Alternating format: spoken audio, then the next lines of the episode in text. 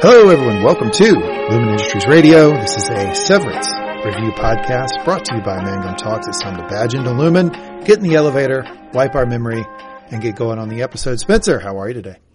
Doing fine, man. I feel like I've got even more questions have now just increased exponentially. We're just multiplying questions with every episode, and I expect that's just how it's going to be. Spencer's got questions. I am your host, Lee. I am here. I am ready to review episode two of season one of Severance. This is titled Half Loop. Spencer, what do you think? Let, let's, so I know you got questions. I know we're trying to figure out this crazy world. There's a, there's a lot of questions and a lot of things to uncover about the story they're telling. But let's just talk quality for a second. What did, were you entertained? Did you enjoy the episode? How are you feeling about the series thus far?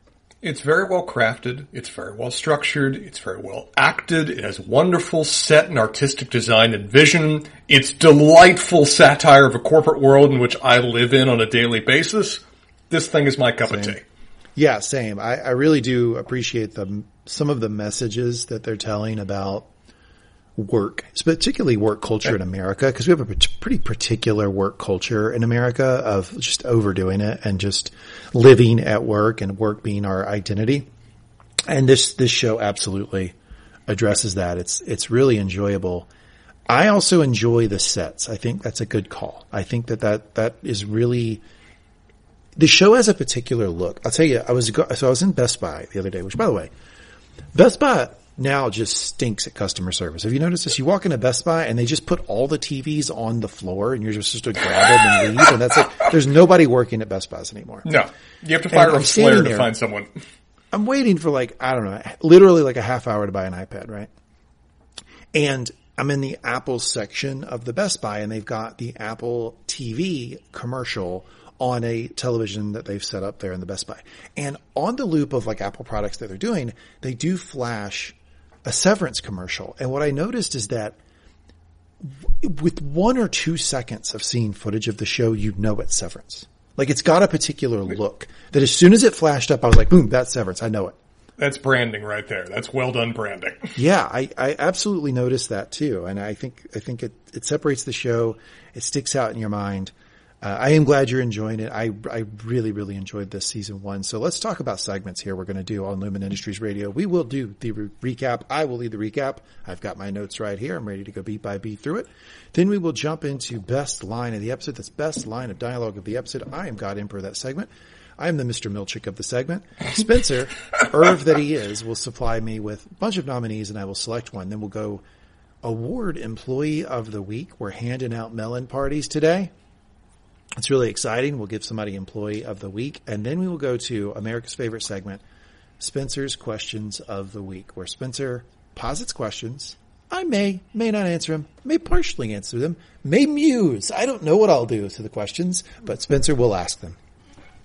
You are really enjoying the role reversal that is this show, right? Where you've got all the advanced knowledge, all of the expertise, all of the just wisdom of God to bring to bear, and I'm just found, floundering my way through each moment. Yeah, I am. Particularly because of the type of show that this is, where it really is mystery box storytelling and you're trying to uncover it. it it's, it's very Twilight Zone in that way. Mm-hmm.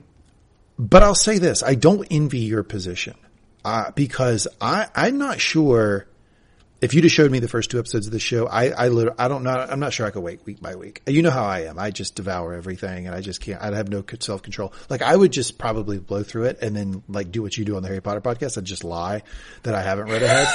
and up. it would, it would really adversely affect the quality of the show. But I, I trust that in this show you're not watching ahead. It, it, me, I've got a duty, podcast professional. The fact I've convinced my girlfriend Bridget to also wait for me each week took all of the effort and all of the determination on her part to have that kind of shared experience. Don't know how she's doing it. See, so my wife would be very frustrated with me with that. She's like, wait a second, because you're doing some podcast thing, I can't watch the show. No, no, no, no, no. That's not how it works. Conversation started that way. It somehow found a different ending. Look at you. Persuasive guy that you are. Yeah. You're the, you're the Dylan of our podcast. You just, you're, you're the glue. You're holding it together. You're the persuasive guy. I'm so interested in your thoughts on the characters, but let's, let's figure those out in the mm-hmm. recap. Anything else you want to cover before we jump to the recap? Let's get into it. Okay. So if you're enjoying this podcast, we thank you for following us, you know, through the season. I year after, more than a year after the show has been has aired. The, that you know that's that's commitment. I really appreciate you following us. And if you are enjoying the podcast, this is the last episode that will be cross listed on our Succession and Lasso Lowdown podcast feeds. So if you're listening on Lasso Lowdown or you're listening on Line of Succession, you need to go over to Lumon Industries Radio and subscribe. Go over to the Lumon Industries Radio podcast feed and subscribe. That is where all the remaining episodes of our Severance coverage, which I dare say we will likely cover this show until the end of the show.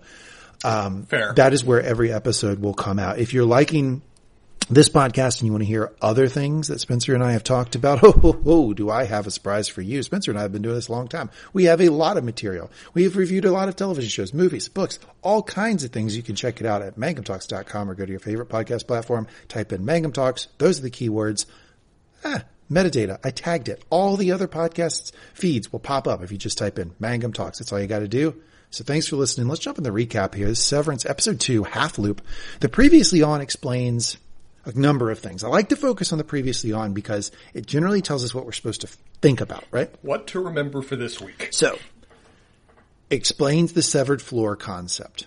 Mm-hmm. Focus on Petey. Freedom to service here is a line that they gave us in the recap. Mark skipping They the did. preamble, the screwing up the preamble. Helly, Helly throwing things at him. Access to my memories are spatially dictated. Businessman in the yard last night. I'm Petey. I'm from work. Nothing down there is as they say and Mrs. Selvig. The reveal at the end of episode one. So that's the previously on. We jump in. So there's a warning about flashing lights. So we're dealing with a particular we may, may get a seizure this episode at Lumon, and I'll tell you this. If you do get a seizure during the podcast, Spencer, I will take you to wellness for an hour and you can hear some facts about your outie. I would love to know the affirmations that you would offer me about myself at that kind of event. what would you present about me? Spencer is a competent podcaster who occasionally offers meaningful commentary on certain subjects. Your, Spencer, your outie is a great podcaster. Your outie works a lot. Your outie never has a shirt with a collar that isn't wrinkled. Hey, hey, that's a that's a, that is framed with other very positive things. I will take it in that light. your outie is going to Con of Thrones, and I would just say that over and mm-hmm. over again to try to make it make it happen. so we start Done. with uh, Helly's recording. I will be unable to access outside recollections whilst on Lumon's severed access floor. I am aware this alteration is comprehensive and irreversible. We see her having recorded it, and Mr. Milchick then takes her from the recording room. So what we're getting here is a flashback to Helly's first day to when it's still her outie and she recorded this message. And again, we you talked about last episode that what kind of person comes in for this? The question that you know Petey and Mark were debating, like what kind of person signs up voluntarily for severance? You offered that you know maybe a certain person more along the lines of what we see of outie Mark, depressed, wants to avoid aspects of their life in a very gating off kind of sense. At least from the image we're getting of Helly interacting with Mr. Milchick, she does not seem that way, at least right now.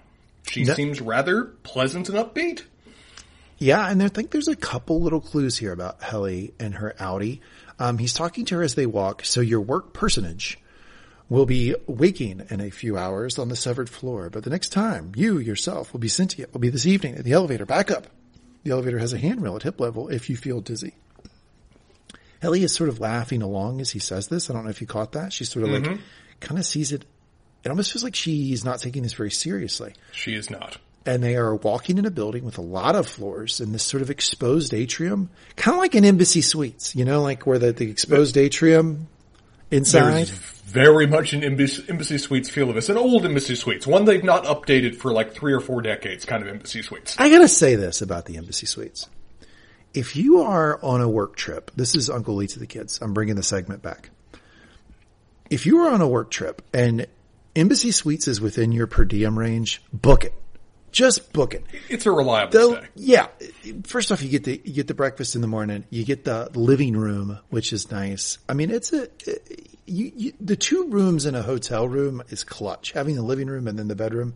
I say go to the embassy suites. That's Uncle Lee to the kids. This is this is Lee's two and a half star hotel recommendations.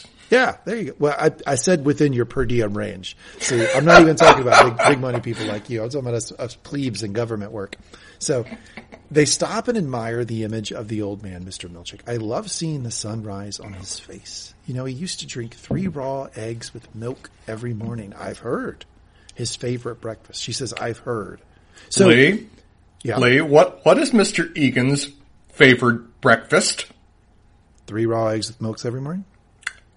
I wonder what something is coming back to mind from a prior severed moment of my experience of when someone else asked that question to a certain Helly. Yeah, it's interesting, right? And it, what's interesting The to test. me, what's interesting to me is that her outie goes, I've heard. It's like whoever this guy is, is ubiquitous. It's, he's known. Like she, she doesn't stop and go, well, who is he or any of that. She, it, it's, it's assumed that she knows who he is. Is he? We hear, we hear referred to another Egan later. Uh, I wrote down his first name, but it'll come to me in a minute. But is this Egan, the one that's on the wall, still alive? Because the implication here is like he's, you know, the founder of a cult or religion that has now long since passed, but is still being honored. But is he actually still around? I don't know. This, these are questions. We'll get there. Then we see Helly with surgeons over top of her and they cut into her scalp. They say it doesn't hurt. Just relax. Is that Mr. Milchick in surgery with her?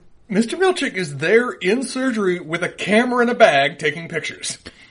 Yep. We see them uh, move her scalp aside in a pretty gross scene and drill into her head. And we see them use a Lumon branded scalpel and they have a container with a plastic lid on it that says Severance Microchip Technology with a barcode and the name Lumon Advanced Technologies on it. They open the container and there's a microchip in it that they put into some sort of syringe type instrument and they eventually put that into her brain.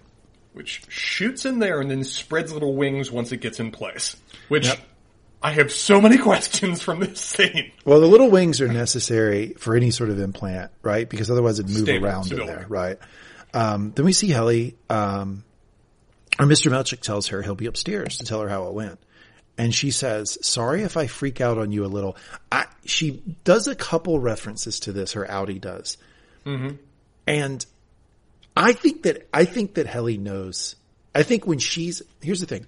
Here's my, my, my thought on this is that when Helly Please. is thinking about the severance procedure and just waking up somewhere, she knows herself well enough to know she's going to be a pain in the ass about it.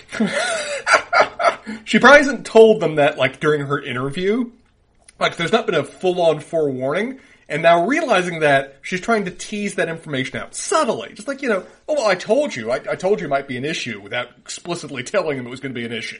It'd be like if you were getting a severance procedure, you would look at Mr. Milchick and you would say, you're going to want to be very detailed about what you tell me because if you, if you slip on any detail or if you're inconsistent in any way, I'm fairly sure my innie's going to call you out on it. It's like, you, you've seen how much of a di- generally difficult, difficult and brittle person I am right now. Take away all aspect of the frontal lobe and then experience me.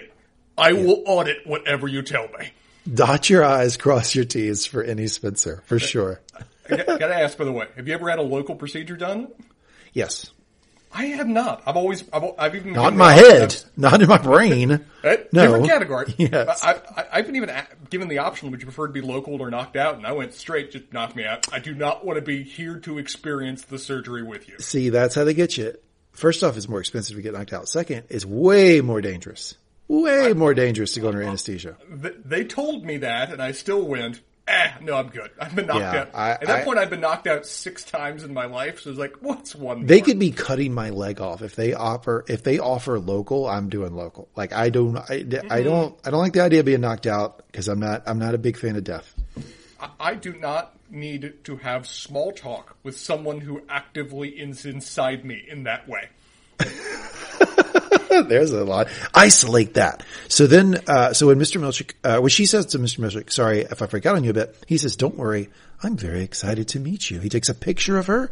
Spencer noted that. Kind of strange, right? That he's got a camera there. He's taking a picture of her during surgery. He really, well, again, to what degree does he just really enjoy the process, or to what degree is he effectively the experimental note taker? And we I don't know, maybe both. And we see the implant go into the syringe, syringe, go into her brain, and we see from the scan it's being put in very deep. It looks near the like the um the base of her brainstem basically like you know maybe like the medulla oblongata like area like in the very back um in, in her brainstem and it and it sticks there for sure and the and what what stuck out to me and the question I I have questions this is questions with Lee how the fuck did Petey get this thing out I don't know Petey's bitch it was out. deep in there well he had something right I think Petey has disabled it. Is my assumption. 'Cause I don't think one gets that out. I don't. I also think that part I of thought he was bloody because he'd gotten it out I, I, I- we, we saw him bleeding through his nose, but I kind of interpreted that as almost.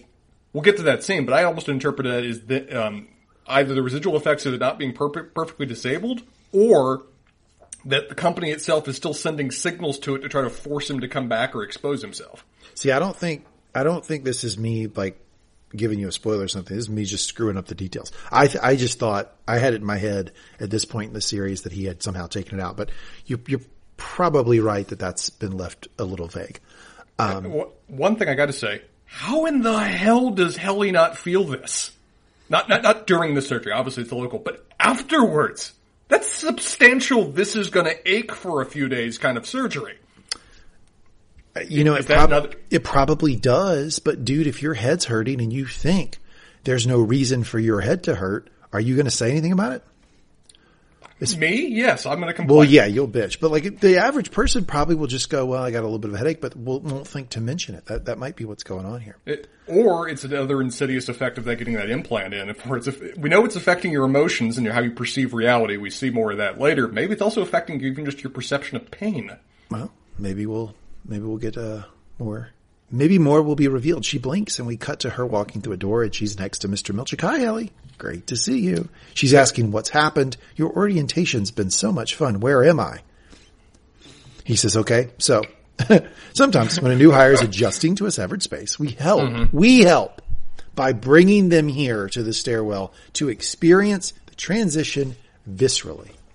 Look at this kind of individual caring that this company is offering right now. You, you, you just you can't you can barely even imagine that in this day and age. All right, so you didn't seem to have a lot of faith in Lumon Industries from jump. It wasn't like you were a corporate man initially.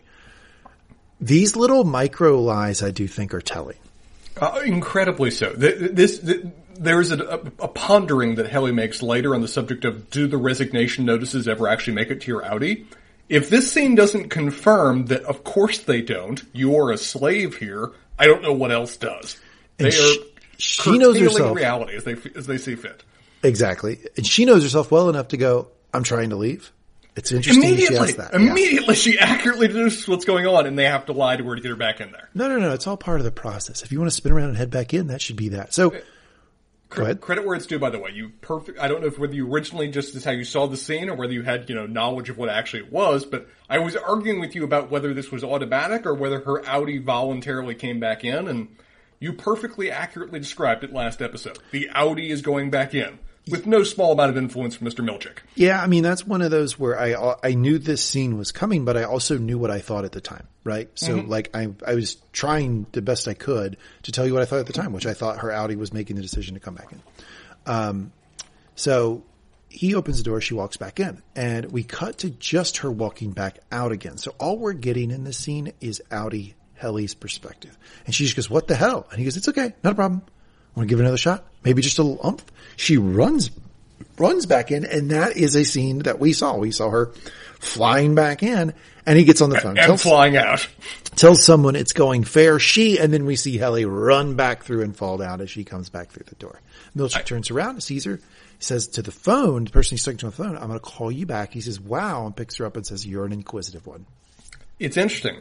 Mr. Milchick's tone when he was making that phone call and discussing how the process of Helly adjusting is going, his tone for it's going fair speaks volumes that it isn't. This isn't normal. We saw him interacting with, I, I forget the name, what's the name of the female boss? Um, Cobel. Cobel. So they, he was interacting with Mr. Cobel. He seemed legitimately shocked about Helly trying to break out of the room, and that seems to carry through to this scene of Helly's not behaving normally. He- No. Helly's not behaving in a way maybe they've ever even seen before, and they're trying their best to roll with it. I would say that is a fair read on what's going on. She accurately deduces what's going on. She says, I really don't want to be in there, do I? And he says, you're learning that you do.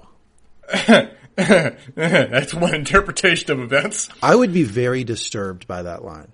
You're learning that you do. What? That, that's con- I'm literally that- that- running full speed out of here f- now three times in a row, like clearly against the advice of my outie. Like something's going on in there.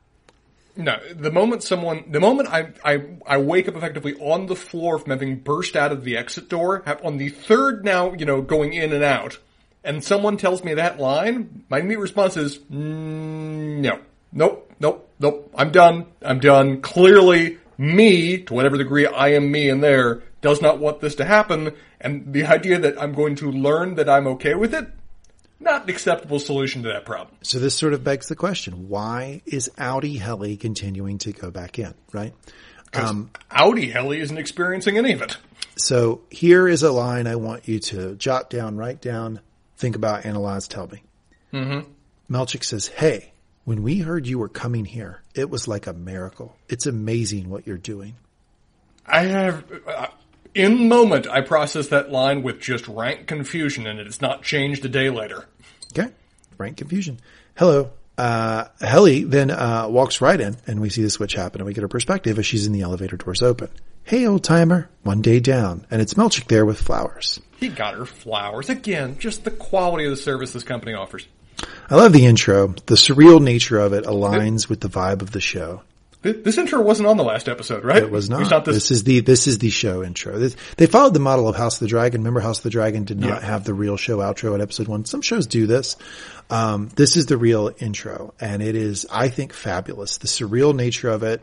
You know, you there were moments in the first episode where you were like, "Is this kind of like?" You were kind of hinting around, "Is this fucking real? Like, is this even Mm-hmm. a real thing?" And I think that the the intro gives you that vibe. I love the music too; it's extremely good. Um, and it's it's the type of music that's wonderful for a show like this because it is noticeable with just a couple notes of a piano. Yeah. Like, a couple, two or three notes of the piano, and Very you know much that so. you know the theme is there, and I think that makes for a good intro. I, again, I, th- I thought it was a stellar intro. It was not only surreal, it was disconcerting. You you felt uncomfortable with it. Almost felt dirty from it in terms of watching it. I think that effect that hit the themes and feel I'm getting from the show pretty well. Yeah, the inside of the people's heads, stuff like that. Didn't enjoy it. We see Mark walking into the office. He turns the lights on. He pulls out a piece of paper that says this. I got it all written down. Please. Senior refiner morning checklist. Here it is. Mm-hmm. Refill the soap dispenser in the restroom. Sweep the floor using the carpet sweeper. Wipe down the desk surfaces in each cubicle. Dust the Lumon Compliance Handbook and appendices. Return the vending machine tokens to jar. Review employee lunches. Check refrigerator temperature. Acknowledge Kier Egan portrait verbally or silently. Kier? Ins- inspect keyboard for weak keys. Self-assess. Can I lead today? Question mark. I, like, I got to ask you, who effectively work as a senior upon senior refiner at your company, what amount of these duties are part of your day daily experience? The last one only. It's. E- I think I- that's a wonderful point, and that's the that's why I wrote all these down and wanted to talk about it. He is the leader of this group. They mm-hmm. are ostensibly doing important data analysis work for this company. That's what they're being told, and his job is to refill the soap dispenser, wipe down the desk surfaces.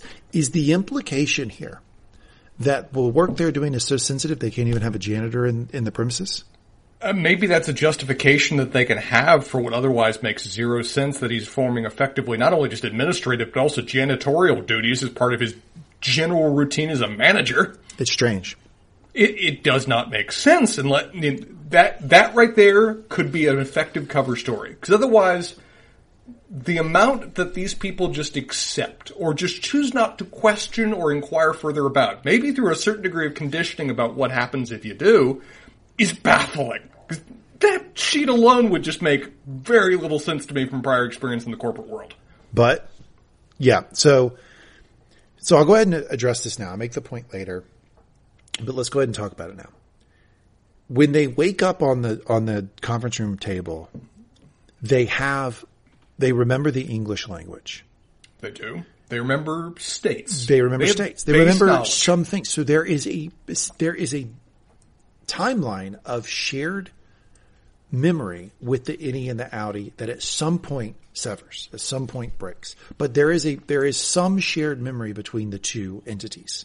There has to mm-hmm. be, otherwise they wouldn't know language, right? They're they're not newborn. They trans they carry over a certain amount of baseline knowledge necessary to do a job. And so To what degree that is curtailed, though, is a fascinating question. and so the question becomes: Would they even remember that managers don't do this type of work? I don't know. Um, so he takes the list and smiles. We see him making the coffee, everything Lumon branded in this place. Of course, yes. Can't have anything outside. Goes into the bathroom, he refills the soap, he sweeps the floor, he dusts the TV, the compliance manuals, in his glass image, Mark S. Allenton. He does the pictures.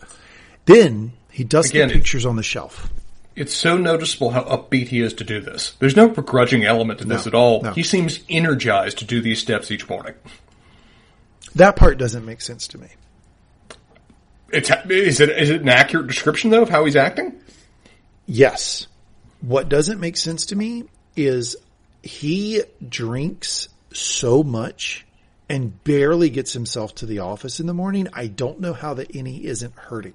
How is the innie so spry and jumping around and not seemingly not feeling the effects of what the outie's putting in the body the night before? I don't understand that part of it. Uh, 100% with you, and it was informing as well for me, tying back to the whole surgery thing. This little implant is controlling more than just your perception of real, your perception of like you know spatial temporal separation. It's controlling how you view and experience reality, including with respect to things like pain. I think. I think it's able to literally just delete a hangover because that wouldn't be productive for a work setting. That's the only thing I can think is that it, it, it there is some other neurological effects that is blocking the innie from because I mean, Mark is giving his innie a hangover. Like that fucking body is wrecked when he gets there in the morning. We see his hand shaking in the morning in one scene coming up, but for some reason we see him oh bouncing around, happy. You'll notice Mark innie in the morning, hands not shaking. So how the fuck does that work? Because when Mark it, it, it later is in the car and his hands are shaking, his hands are shaking because he's an alcoholic. He's physically dependent on alcohol. That's the mm-hmm. implication. But when he hits the elevator, whoop, he goes down. Hands stop shaking. As you've noted, dark circles leave his eyes. He pops up. He's happy. He's smiling. That part makes zero sense to me, and I'm confused about it. That, those are those are questions, Willie. I, again, the effects of the implant, we do not fully understand them at this point, but it very much seems to have the ability to make not only just, you know, a different aspect of the same person, but a completely different reality of a different person in terms of just how they go about their lives, how they, how they're living their life. They can't have any connection back to the prior world to make it so, to make it that kind of level of separated. And that apparently applies to also outie Mark's general abuse of himself. He does the pictures on the shelf of the staff, and in doing so, he sees Petey in the picture and stops for a second. He seems to face think falls. his face falls. He then takes all the pictures from the desk and he takes them into the storage room and seems to hide them. Then we hear, "Hey, it's Helly." So it's tomorrow now. Mark explains. It's a Monday. She's amazed a weekend quote just happened. That's how she says it. A weekend just happened because it's No how it would transition feel to her. right? She says, "I don't even feel like I left." He says, "Yeah." That's how nights and weekends feel here. She says, like nothing. Mark says, well, you get used to it. I mean, I find it helps to focus on the effects of sleep since we don't actually get to experience it. You may feel rejuvenated or happy, less tense in the shoulder, spry. How does Mark feel these things based on the behavior we see of Mark? They have no connection to an outie. Mark thinks his outie is just such a wonderful person that sets him up to such a great day each day. And Mark couldn't be more wrong. Mark, uh, Mark should be thanking Lumon for. Inter- Man, I feel dirty even saying that. Oh but in my terms gosh, of just big like you company know, man. in, in terms of like you know the head of steam in which he starts each day, Lumon gets the credit there, not not Mark the outie. Do you think in Mark's wellness he gets told your your Audi never drinks any alcohol and never abuses themselves and gets a full nine hours of sleep every night? Uh, she knows it's 905. Mark explains that they stagger the entries so they don't meet on the outside. It's important, apparently, that they don't meet on the outside. She says, I guess we aren't friends. He smiles and says, guess not. And he smiles. To me, as I'm watching it, that was, you know how I am. I like to ship characters. Shipping them right there already. That Yeah, smile the who- two of them weren't shared? you? Yeah, I was. Yeah. The little smile they shared, and it, you know, you're, you're getting some more emphasis of that later with some certain other scenes. She follows. She's slipping through a manual. I have some of the text. Here it is. Welcome to the Lumon family. Congratulations on your new job. All of us are thrilled. You'll be a part of the Lumon Industries. From the humble beginnings of a small topical salve company to the world's leading uh, pioneer of biotechnologies, Lumon has thrived thanks to workers like you. Welcome to the Lumon family. Meet Sevi. And Sevi kind of looks like that little implant thing we saw earlier, doesn't it? Sevi, Sevi looks exactly like that little implant, just anthropomorphized. Okay, so I have to tell you this. So here's the text. From the humble beginnings of a small topical salve company to the world's leading pioneer in biotechnologies. Guess what I wrote in my text? What did you write? I wrote it. I wrote this in my notes. I just realized this. What'd you From write? the humble beginnings of a small topical salve company to the world's leasy- leading prisoner in biotechnology. Freudian slip. I actually wrote Look at that. I can't believe it. I wrote prisoner. That is so Forced its way through. Ah, so we get Dylan is explaining that he has a file, Tumwater, that he started some 11 weeks back. Tumwater, all in one word. She asks if he should be taking notes. Mark says no. Do not take notes. You don't need to take notes, whatever Dylan said. Their job ultimately proves so very instinctual. Yeah, there is no point in taking notes. It's coded in in terms of their ability to do their, I put in giant air quotes, job. We see the Tumwater screen looks like the other screens we've seen. Dylan says that he has it 96% sorted, which means he's earned four of the five tier incentives, including the erasers, the finger traps you see displayed here. 100% is tier five that gets you a caricature portrait. You'll note I've accrued an embarrassing, um, embarrassment of wealth in that regard. Wow, correct. Each one of these finished files in the can. She asked if that's the highest award. Percentage wise, yes. But if we hit our numbers by quarter's end, we see her flipping through the manual and we see the percentage complete awards in the manual. I don't know if you caught that screen. Mm, I did not actually know. Yeah, but it, so she, you see a screen, um, which is a page of the book with all of the percentage awards. Now, as you see this, Dylan is talking in the background and he says, if we hit our numbers by quarters in, one of us gets named refiner of the quarter and that shit gets you a waffle party. Now here are the percentage awards. 10% pencil eraser, 25% finger trap, 75% music slash dance experience. D- Dylan's blocking that one out. Dylan doesn't want to talk about that one. Hundred percent caricature portrait. So, all right, I covered a lot there. What did what did you what did you think of this scene? Have you ever had a job that I did these kind of like little utterly tedious, you know, uh, um, incentives to, to, for you to do your job? No, I, I don't. Um, I do have like markers. I work from home, so I have Yeah. like little markers of my day that help me not go crazy. I walk my dog at lunch every day. I go to the gym every day. Like I do things to not go fucking insane from working at home. But no, I don't need my employer to give me, you know, paperweights and shit. I, I've never needed that. How about you? I, I've happily never had a job that does that. Every job I've had either just willfully ignored me, which was lovely, or realized that the main way to motivate employees is money. Money, cash, just has a wonderfully profound effect on work ethic. Oh, so we uh we do have a like a an award system at our company that you get a certain number of points and then you can go into this like encyclopedia catalog type thing and order things based on your points. We do actually have that. So, uh, uh, do, do you have to get to a certain tier level? Is there a finger trap level? Please There- tell me. I, I don't know if there's a finger trap or not. Let me tell you what I did. It was the most Spencer shit ever. What did you do? I ignored getting these awards and the points for about eight years Ah, yeah, yeah. and then go on. cashed them all in for like a grand. What did you get? or what some number. I can't remember exactly what it was. Oh, I I, I ended up by getting my mom a, um, uh, a dishwasher. I got my mom a dishwasher. Well it's done, like sir. Christmas gift based on the points from the company. Just completely ignored it for like eight years. So it's like, and I kind of, I got, I got get the feeling that Dylan's doing the same thing, right? Look at these, look at the embarrassment of wealth he's got. He's got so many caricatures, and he's got the one where he's like, he's like the strong man, you know, that's the mm-hmm. character. And she sees that one. She says, wow. He's like, yeah. She's confused about the waffle party as most humans would be. And Dylan explains that he's a lock for that. So she shouldn't even get her hopes up. don't, don't even worry about it. Don't worry about that. You shouldn't even know about that. What about Mark's crystal head cube? Dylan, I'm going to say a little salty here, says that's not a prize. That's just something they gave him. Flashing lights, let's return to this point later because that's a fascinating inconsistency in the experiment. That's just something they gave him. What? The world that seems to be built around a, an element, elements of uniformity and predictability to the point that even each of their steps throughout a day have a guide with multiple pages to turn to for every given moment. That is an incongruity. Mark asked Helly to flip on the console. So, because Mark, because Mark, I would like to point out, last episode, you were hot to trot to give Mr. Milchick employee of the week because he was doing all of the other shit in the office. Mark actually setting up the, Mark setting up the workstation here today. I gotta give Mark credit for that.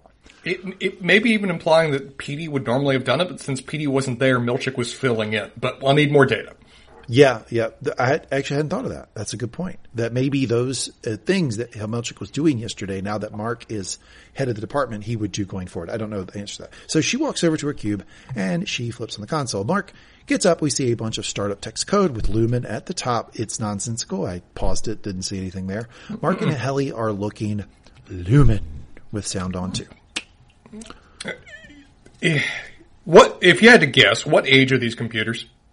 Well, like, have you ever worked a job that had a computer this old? So let's make an assumption this is 2023 because I'm not sure that it is. Hey, buddy, you good? he has lumen concerns. Oh my gosh, his his innie his innie just came up the elevator and he wondered what happened. Um, so yeah, I if you assume this is 2023, then I would say maybe the 80s. 80s? This seems like, you know, mid to late 80s level of computer technology. But I'm not here. sure this is 2023. This, when we get shots of the outside, it looks almost post-apocalyptic. It's almost like it's like a hundred years in the future or something. Again, uh, uh, what degree am I supposed to interpret this as being, you know, real or just surreal? I don't know. The outside world doesn't seem necessarily that real. Yeah, it's, it's a little, little difficult to tell, but these are super old feeling computers for our modern day, right? Mm-hmm. So Mark types in Siena, S-I-E-N-A. And this is a DOS-based computer. Uh, yeah, he puts in a command, and we see a digital Rolodex sc- scanning through a lot of names. I could not get all of these names on the Rolodex. Mm, Here's what no. I got a couple though: Kingsport, Long Branch, Moonbeam. Those are the ones I could pull out. I'm going to make a note of them, but I don't, I, I don't get what they are other than just assign a label to any given unit of widget that they're producing. Then we see Irv, who drops the cubicle wall. You can do that? That was my first reaction. What? You could drop that, the cubicle is, wall? I've worked in a lot of cubicles for a lot of jobs. That has never been an option, or if it was, I feel massively deprived to not realize I could have done that. I would have felt so strange doing it. Dropping like to just intrude wall. on someone else's space yeah. by staring at them like that? He says, Mark, sorry to interrupt. I know you're training Helly. I just noticed you've removed the group photos from the desk. Mark says, yeah, you're going to take the new ones at Helly's party today. He clearly does not want to talk about this. Uh-uh. Irv takes that in, lifts cubicle wall again. Mark then tries to explain his job. So here is the explanation of the job for you, Spencer. Go on, Your please. first day here at Lumon Industries. I need Let me to explain know. the job. This is the Siena file. The data you see falls into one of four essential categories, and we group each line of code and then sort it evenly between five digital buckets. She says, party. He says, just move around first. Use the arrows. Uh, Irv, cubicle wall falls. Irv drops cubicle wall and says, I do think the old photos are supposed to stay on the desk until the new ones come in. Mark gives him side eye. Irv gives him a snide look. Cubicle wall goes back up. And at which point, I now finally had an accurate read as to what stereotypical employee they all are. Irv, I now understand who you represent. Yeah, we've all met this guy. It's a little bit of Stockholm syndrome, right? Like they're clearly prisoners here. The innies are, and you know when you are. So, question for you: Have you ever been an inpatient in a hospital? No, I, no, I've never actually spent the night in a hospital. Okay, I was in a hospital one time, had a medical condition for two weeks. Mm-hmm. And you start to care. Like it's a strange thing happens. And I started talking to the doctors about it and they said, yeah, it happens with basically everyone is that you're in this like weird controlled environment and you're stuck there. You can't leave and you start to care way too much about little things. Like lunch is supposed to be there at 12:15. And if lunch isn't there at 12:16, I'm freaking out in a way that I never would in the outside world. Like I think that's what's going on here. Is there's this, they're they're they're prisoners, they're stuck here and so there's an overemphasis of the of the rules that they have. Hey Brooks, you enjoying being institutionalized? Yeah, that's kind of what it is, right? Is that you're, you're like there and you're like, you just start to care about all the little weird things in the day You that you come to depend on them. you would think were would be absolutely absurd when you're looking at it from the outside, right? And I think that that might be what's going on here with our guy Irv. So, um, Mark just says right, and she says, "Should this mean something to me?" And he says, "No. All the data comes from upstairs, fully encoded." She says, "Then how do I categorize it?" Mark and Dylan just look at her. She says, "What?" Mark says this. Each category of numbers presents in such an order as to elicit an emotional response in the refiner. She's looking at him confused, as is the entire audience. So, Cat 1 numbers, for example, feel a certain way on sight. They'll be sort of disconcertingly scary. And then Helly interrupts and we don't get to hear what all the other numbers are and I desperately need to know. I do what too. emotions do these numbers instill in the refiners? She says it back to him that her job is to scroll through this spreadsheet and look for numbers that are scary. Dylan It's- says, It sounds dumb and Mark said it dumb. Mark said you, Dylan. Dylan, I know who you are now. Thank you. Nice to meet you. I love. Oh, by the way, the guy who plays Dylan, can we just give him a shout? Uh, we have our, multiple people writing in wanting us to to acknowledge this. Roman's friend in Succession when he It is Roman's training. friend from the training. I, I forgot about that. It totally is him. It's also the guy who is the bookstore co-worker of our protagonist in the in the show. You, um, he plays the same character in every show, and he fucking crushes it.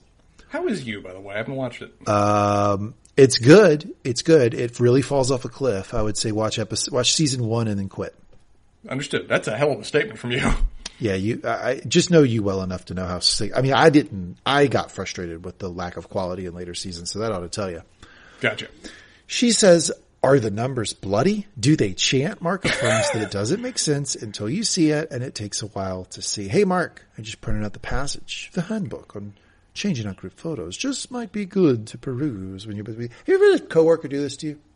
That The, the passive aggressive bullshit like this. when you yeah well when you you do something and they think you're wrong and instead of telling you they think you're wrong they send you an email and go hey might be good if you review this you ever got that before I, I not only have gotten it, I do it all the damn time rather than directly confront people about that what I feel is their misdeeds. yeah and i um am lucky enough to be in a position in my job where usually i can force the issue with people i'm i'm i'm senior enough where i can go hey you're telling me i'm wrong and that's cool can we talk about it Well, I mean, I, if I was Mark, I'd almost say, Irv, did you just waste corporate resources for telling me something that we both understood that I was aware of? I would love to have seen his response. i actually wrote in my notes spencer how much do you like irv in this moment Very low. Very low. Irv went, I had, I had concerns about him, but still hopes for him last episode. And now, of the various refiners that we know on the show, or just even, even employees on the Severance floor, he is pulling up the rear. I don't dislike Irv. Uh, even at I this point, would not enjoy point- him. At this point, He I, I I don't have a problem with him. I thought that your your comment earlier was telling. I know, like the I know who Irv is type of thought. Like I know who this guy is. I, I've We've, seen this we've met, we've all met Irv, and I typically maintain a polite relationship with an Irv that involves not interacting. Mark thanks him. What a back and forth here. Helly says, "Am I trapped here?" Mark says this.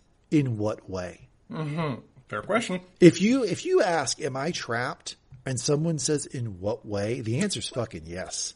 Am I trapped? Well, let's define the terms. Yeah, that's that's a yeah. She says like, you know, if I hate it and want to quit, is that an option? Mark just looks at her. Dylan looks at Mark. Yeah. Mark says, if you're really unhappy, you can submit a resignation request with your outside self for review. Dylan, and good luck getting that approved. Mark says, well, they do tend to get rejected. Plus, you know, what? Well, since this perceptual vision of you exists only at Lumon, I mean, quitting would effectively end your life in so much as you've come to know it. And I had not considered that thought until just now.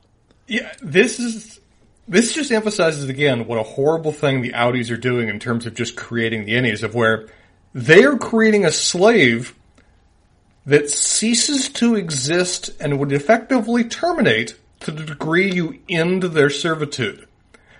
Good God, It's terrible. It's it's nightmarish. It's utter cruelty. in comes Mr. Milchick with the melon bar. But, you know, we, we did establish this is in slavery. Um, this is ethically dubious at the very, very, very best. But I would like to say that uh, it's probably okay now because of the melon bar. I did want to point that out. I, I'm going to say the melon bar. I mean, it's kind of okay, That- right? That looks fucking great. I mean, I want a melon bar. I didn't even know I wanted a melon bar, but just the artistry that goes into every one of those things. I don't know why they're picking individual units. Everything. Just take an entire, you know, melon pod with you, but wow. Everything is fucking 1980s. Even the fucking office trinkets. You know, like that, that like sawing of the actual melon Yes. to put the melon balls in is like, it's like a, every fucking dinner party made by Southern Living Magazine, 1988. Th- th- these are all of the utensils we had in our houses when we were growing up, before the things our parents bought in the late 80s and carried over into our childhoods. This thing, this thing that Mark said to, to Helly though, like, hey, if you quit, it basically enjoy, that would fuck with me more than anything that's happened so far. I, I, I wouldn't know what to do with that information. It's like, have you just told me that getting fired is an act of suicide? Resigning is an act of suicide. How do I process that? Yeah, Mr. Milchick says he's agog at how well he can tell she's already fitting in. The office feels whole. Now let's get this party started. Mm-hmm. He he really does put on the cheesiest, fakest fucking accent ever. And like, Yeah. I guess the innies think this is this real guy. But we see him kind of on both sides, and I'm just like, God, he's, he, he can't even fake it with these innies. He's fucking is, it's so fake. He, he has the level of authenticity as like, you know, a MC at Chuck E. Cheese. That kind of thing. Of where like someone that is hosting a party for 10 year olds kind of thing. It is just that level of I cope by putting on a fake face. So, cut to them tossing the ball back and forth. Everybody's sitting around in folding chairs. My name is Irving. As you know, I've worked here for three years, and something about me is that I know all nine core Lumon principles. Milchick asks what his favorite is, and he stammers, stutters, flutters, fumbles, and says, all nine. So they're trying to do icebreakers, but here's the fucking hilarious thing is that they don't know anything about themselves. So they have literally nothing to say in icebreakers. The point of an icebreaker is tell me about your outside work self. They are mm-hmm. instituting this exercise with people who do not know their outside work self.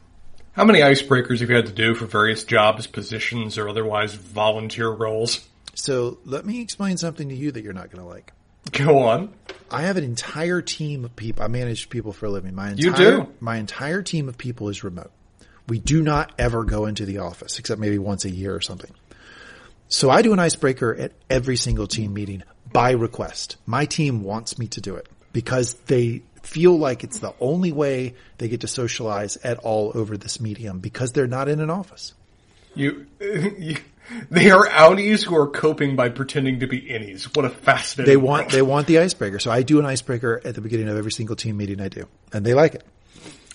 I have had to do these as part of many, you know, like getting to know new people at the firm. I love the satire that is brought to the scene about how bad. I mean, I've done fun icebreakers; they exist. Sure. most of the time I do a bunch of They them. are tedious as all hell, and this is satirizing that to hell and gone. So I do, uh, the last one I did, I'll give you, just give you an example. Last one I did was if you could retire today and money wasn't an issue, where would you live? Mm-hmm. And that was wonderful because people went long form. They would say, oh, well, I'd go here because I like X and this is part of it. And that was a fun part of being there and body, body, blah. Some people, smart people like myself, cheated the question and said, well, in the summer I'd live here, in the winter I'd live here. You know, I did Well that. done, deal. sir. Yeah, absolutely. The, the the accurate answer to that question. So that's what they're doing here. They're doing these night breakers. Um, and he says, Irv says, going back to the core nine Lumon principles, but today I think I'd say cheer. Spencer, we know one core Lumon principle, cheer. And I'm already concerned. He gets up and starts to fall and Milchick catches him and says, no trust falls today, Irv. I think, I think that was just an attempt at, I think that was just an attempt at comedy. Yeah. Uh, It's again just satirizing the trust exercises that have, are mandatory at certain companies. I have never done a trust fall though. I can say that. at Uh, You've never done a trust fall We've never job done before? those. We've never done those. No. I have had to do so many trust falls over the years. Oh, that's it. Well, how about when we go to Con of Thrones? I'll make you do a trust fall with me for Mangum Talks. We'll, we'll call it a Mangum Talks retreat. Mangum Talks corporate retreat. Why, why do you have to make something beautiful so ugly? And we'll do trust falls and we'll roll balls around and we'll, we'll do all the icebreakers that I do at all my staff meetings. It'll be so much fun. I would have lost money at Irving only having worked there for three years though, with his descriptions of like, you know, being the old man of the firm, and Yeah. with Creamer, you know, being an incentive they used to withhold, whatever else. I was betting longer than that, but that just again emphasizes how much they've altered their perception of reality that Well- three years is the old man. We know, yeah, exactly. He's been there three. We know Mark's been there two, and we know Helly just got there. And I don't get the impression Dylan's been there longer than Irv. So that begs a question for me of like, why is the turnover seemingly high? Well, slavery.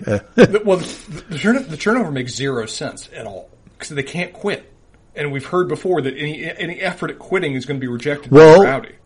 Eh, well, So unless how did Carol D leave? Well, how did they film an outie video? Maybe Carol D was out to dinner and some advocates of the anti-severance movement got in her ear and she decided it was a morally dubious, dubious thing to do. That's my theory. But even then, they tell you they tell you it's a permanent procedure. No, no, no. They, that's what they tell you. That's well, what no, they tell you. Well, well, one of them left, remember?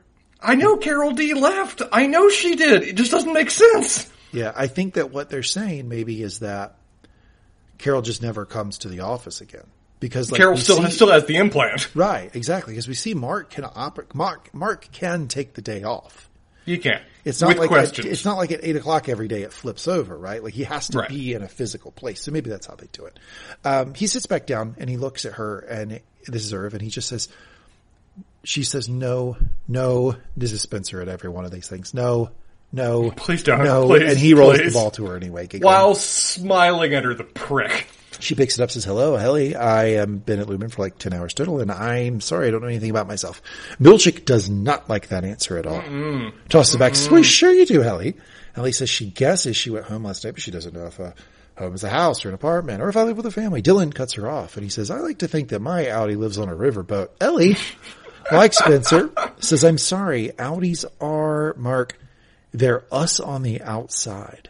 Milchick remembers he says her out. Milchick reminds her um, that she saw her outie yesterday on the video. Question. Do you think that they, the innies that live in this, you know, world underneath the, uh, the Lumon building, do you think they invented the term outie or do you think they were told the term outie? It's a good question. I don't know, but um, What- what- like like what you last at episode, this moment. I would guess that Lumon invented it. Me too. It, it's, it seems very corporate. Helly, Corporate very, cute. Helly, very reasonable, says she has a few things to say to her innie or to her outie and would like to record something back. Irv starts laughing at the concept. Milchick, so what you'll find here is that communication between selves is pretty curtailed. Helly floats the idea of writing a note, but Milchick says that the elevators are equipped with something called code detectors.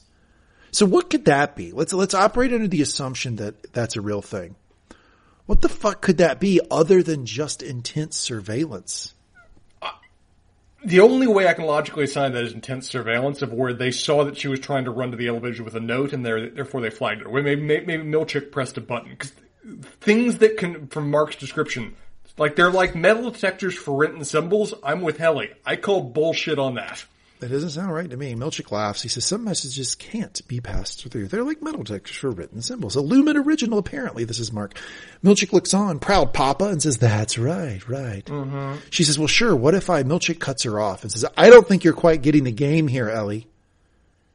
May I? And he takes the ball back. Guys, this is Helly. She's 30 years old. Now, look. I'm not, I don't like to get too upset about casting, but Yeah. that actress is not 30. Work with the world, sir. We're accepting so much surrealness as we're No, going. this is the problem. A minor okay? addition. This is the problem. This is, this is like- your line. This, This, is is, this is Sam reality Tarley not losing weight north of the wall. I can believe in dragons, but not that a man can stay fat in the cold. Th- This is your line for suspension of disbelief. This actress, totally over 30. She's not 30. Anyway, uh, she's allergic to almonds and has weak enamel. At five six, she's the fourth tallest person in your office. Dylan mean mugging him at that one. Dylan did not like the fourth tallest person in the office at all. Her hair is what we would call shoulder length. Mark laughs.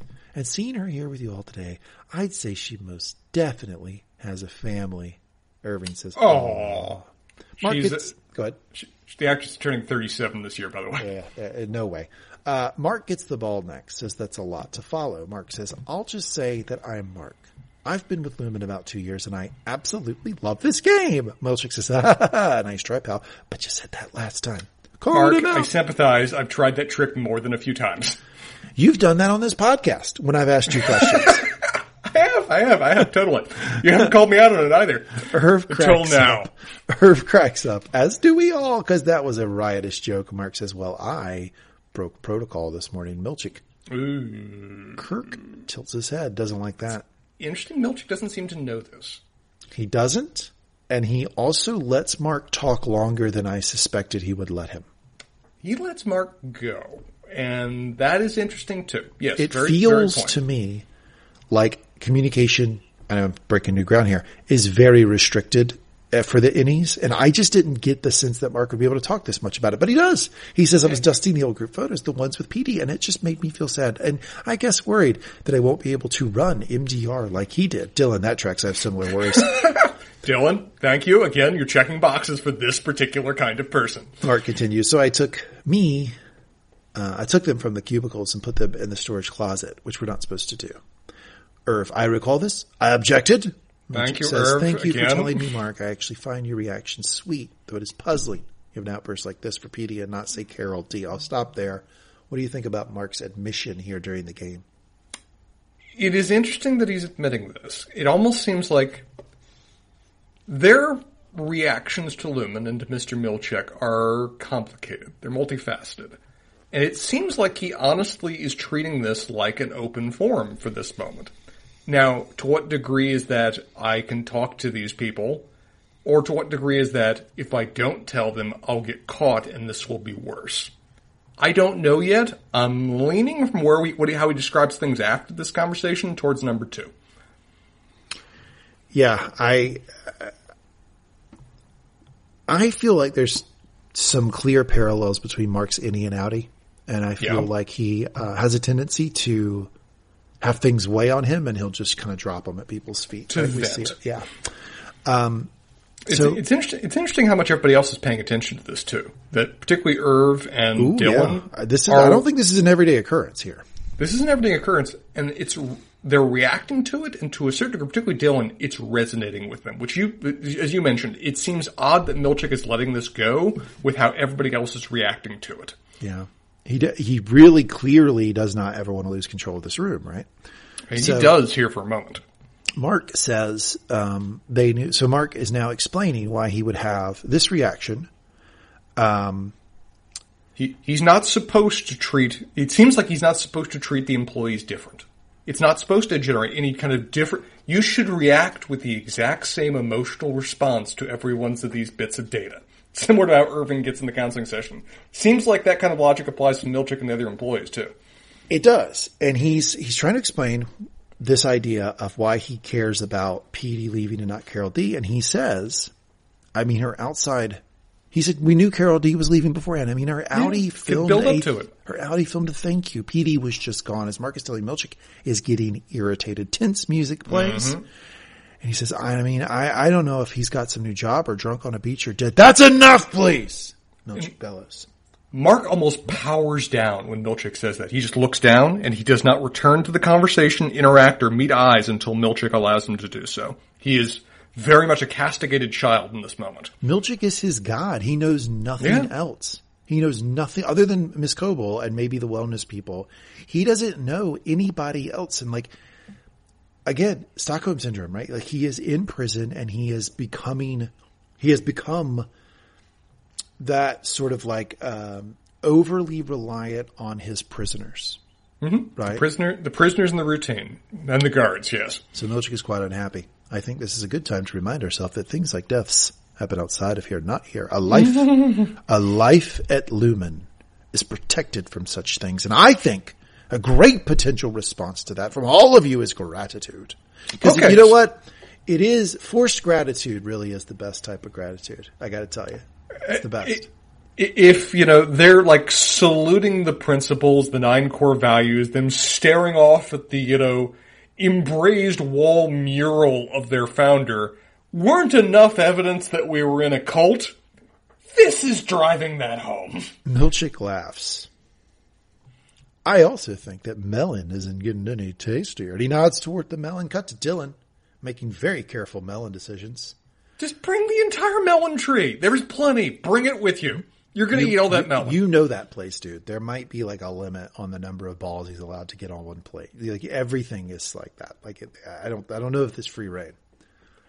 If, if so, that's just wasteful. It's already cut up. It's not going to last a day. I'm eating the damn melon. Irvin, yeah. Oh, good luck. Oh, yeah. You're oh, you're gonna be a big bad me anyhow. You just go tell Mister Milchick what you're doing. I'm going voluntarily to the break room for the sake of that cantaloupe, sir. I'm telling you now. Irvin is sitting there eating his melons, and he's looking at his fingers, and his fingernails are dirty.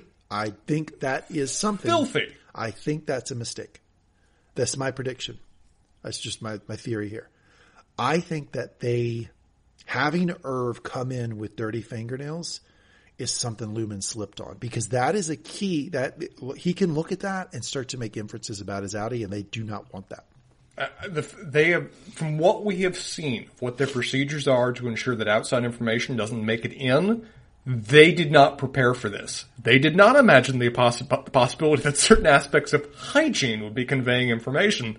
But whatever that is underneath Irv's nails, he has now learned something that is interfering with the purity of their experiment. Mark apologizes to Helly for derailing the game. She jokes that she thought she had really derailed it, but man, he made it way worse. He laughs. So how are you going to figure out if Petey's okay? Oh, I think Milchick was pretty clear. She says, Oh, you're done asking about your best friend because your babysitter told you to stop? Mark says, You know, Milchick is a nice man. When he says something, it's best to listen. She says, I don't care. He says, because he can't always be nice like that. That is a remarkably intimidating way to express that point. And she looks at him like, what the fuck was that about? Milchick then says they need to get the new group photo before the melon bloat sets in. Mark now. Mark now knowing that he is messed up earlier is in suck up mode and over, like laughs too much at the joke. Because Yeah. he's sucking up at Milchick now. So everyone gets a place for the group photo. I really like that Irv is getting his suit right. Like he wants to look good. Oh yeah. Th- This is going to be the photo that's on their desks until the current employee dynamic changes. Remember, you're going to be looking at this every day. Say gratitude. Say cheer. I, so because he said say cheer, I'm Gratitude's going to, another core principle. I'm going to guess that gratitude's another core principle. Yep. Straight there with you. Helly, Helly walks off. Helly, what are you doing? She comes out and she says she's done, doesn't want to do it, wants to quit. She writes a note to the outie. Mark pleads with her. There are code detectors. Really? Do you know that? Have you tried? Because it sounds made up. It does sound made up. That blows Mark back a second. He looks at Milchick. Mark takes off after her. Tense music playing. Helly walking, then running down the hallway. She gets into the elevator. It trips, holds the door. All red lights, bl- horns blaring. Trouble for Helly. And the figure of someone in a suit moving with a very steady determination to her exact location. We need a new character. Mr. Graner, an authority figure here for Lumon Industries. I, I, I think this actor does a very great job for what his role is. I just worry that he's never been able to have a different job other than this, just given how he looks. He looks like he was built in a lab for this exact role. He says, perhaps you better come with me. Mark has to be let in. He is. And he puts a smile on his face, comes in and says, you found my wayward trainee. Appreciate your help, sir.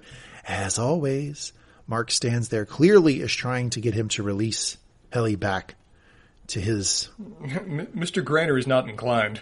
um, he points out the note, takes the fall for that. He says, ah, I must have forgotten to go over data smuggling rules with Helly.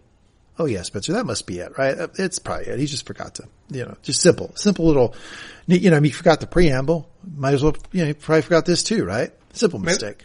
This is a very notable thing that Mark's doing here. It's interesting how frantic he is about it, which informs us before we even know what the break room is, how bad it is, how much he actively wants to prevent, wants, wants to avoid it, but how much he's desperately trying to protect Helly from it. Why is he trying to protect Helly from it? Uh, cause he cares, cause he feels Why like he his, um, A, maybe he's a good person. B, maybe he feels it's his responsibility because she's new. C, he wants to shelter her to a certain degree from what the, the devils and the terrors of this world are. What else? D, maybe ship the crap out of them. Who knows? He thinks she's attractive. That's probably some of it. Um, he also probably is a good person. Um, I think it's some combination of the two. But it's notable how scared he is, though. He clearly, th- th- this is like Ned Stark. When can a person be brave? It's only only when they're afraid. He doesn't want to do this. No, he doesn't want to go uh-uh. through this whatsoever. But he's going to take that bullet for her. He says, so if Helly tripped the code detectors, that's on me. I apologize for that. Graner points out he's department chief now. Well, on you then. Let's go. And Mark has to come with Graner. He looks back at Helly, tries to reassure her. Thumbs up. Spencer, good management, bad management. I think it's great management. I think this this is very much a philosophy of, to a certain degree, when a new employee who does not truly know better messes up, that's on the manager in terms of the process of teaching them how the job works. I think it is appropriate. She did know he is stepping in. She did not understand. That's a difference. Hmm. I'm not sure. I mean, he told her. What else? Could, what else could he have done to make sure she understood?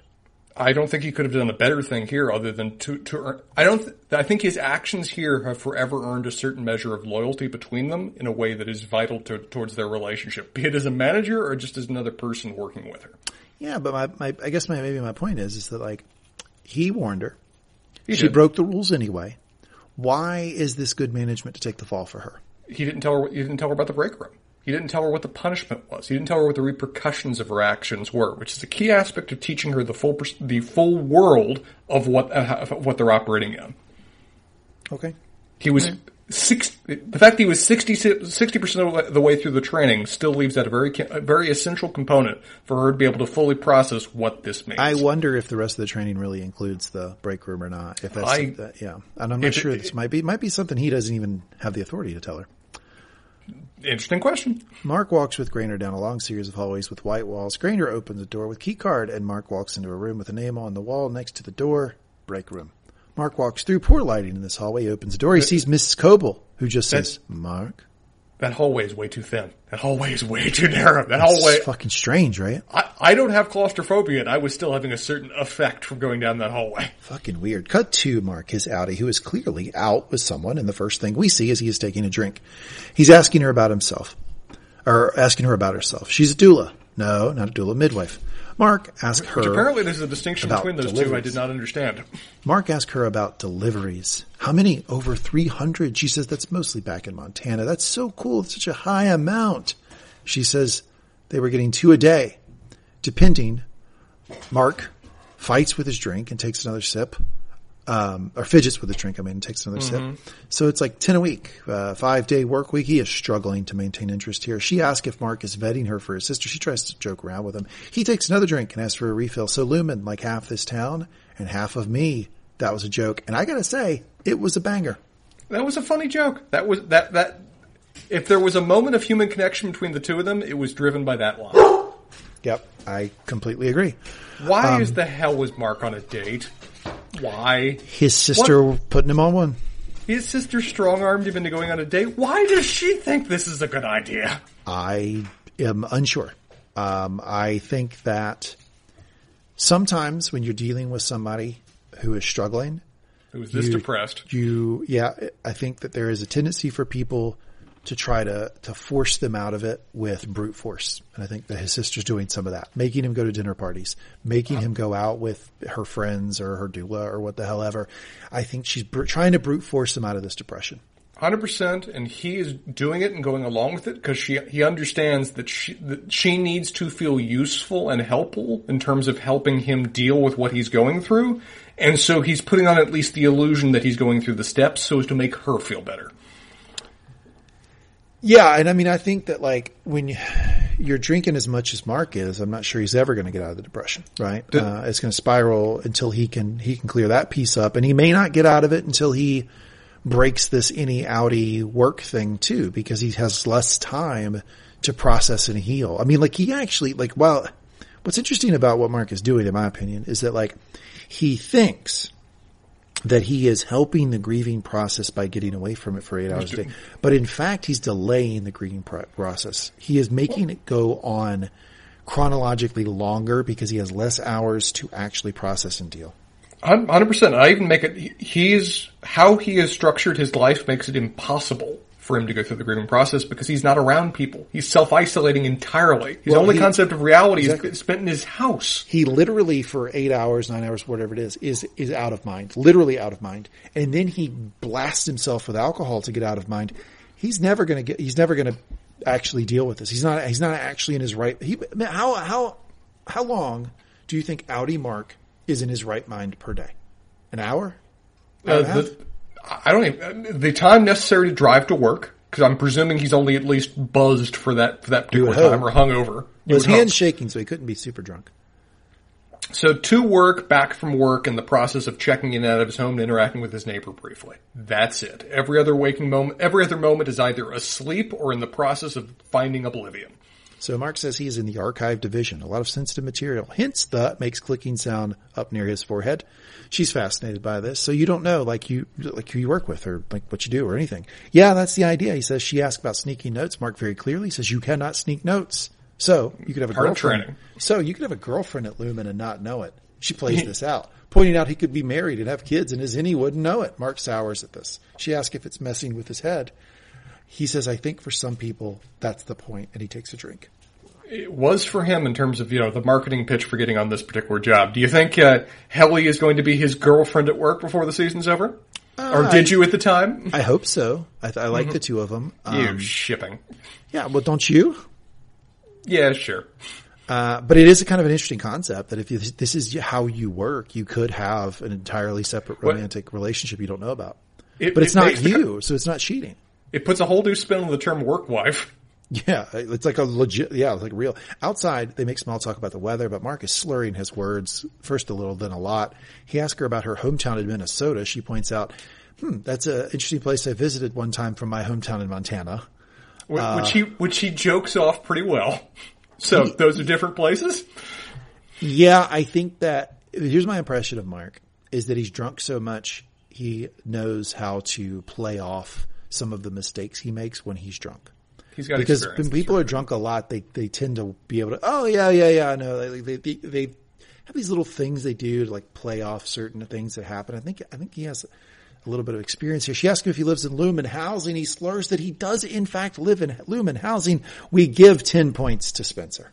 Who uh, called that. Baird Baird Creek is apparently subsidized by the company that employs him. D- not dorms, not dorms. Don't want to get you the wrong impression. Just you know, they contribute to the process of my housing. Yep, Spencer called that one in episode one. I got to give you credit for that.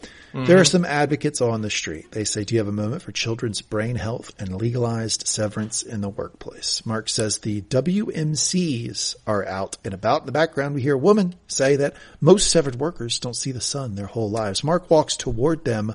Whole Mind Collective is WMC, and he says sarcastically that they're great.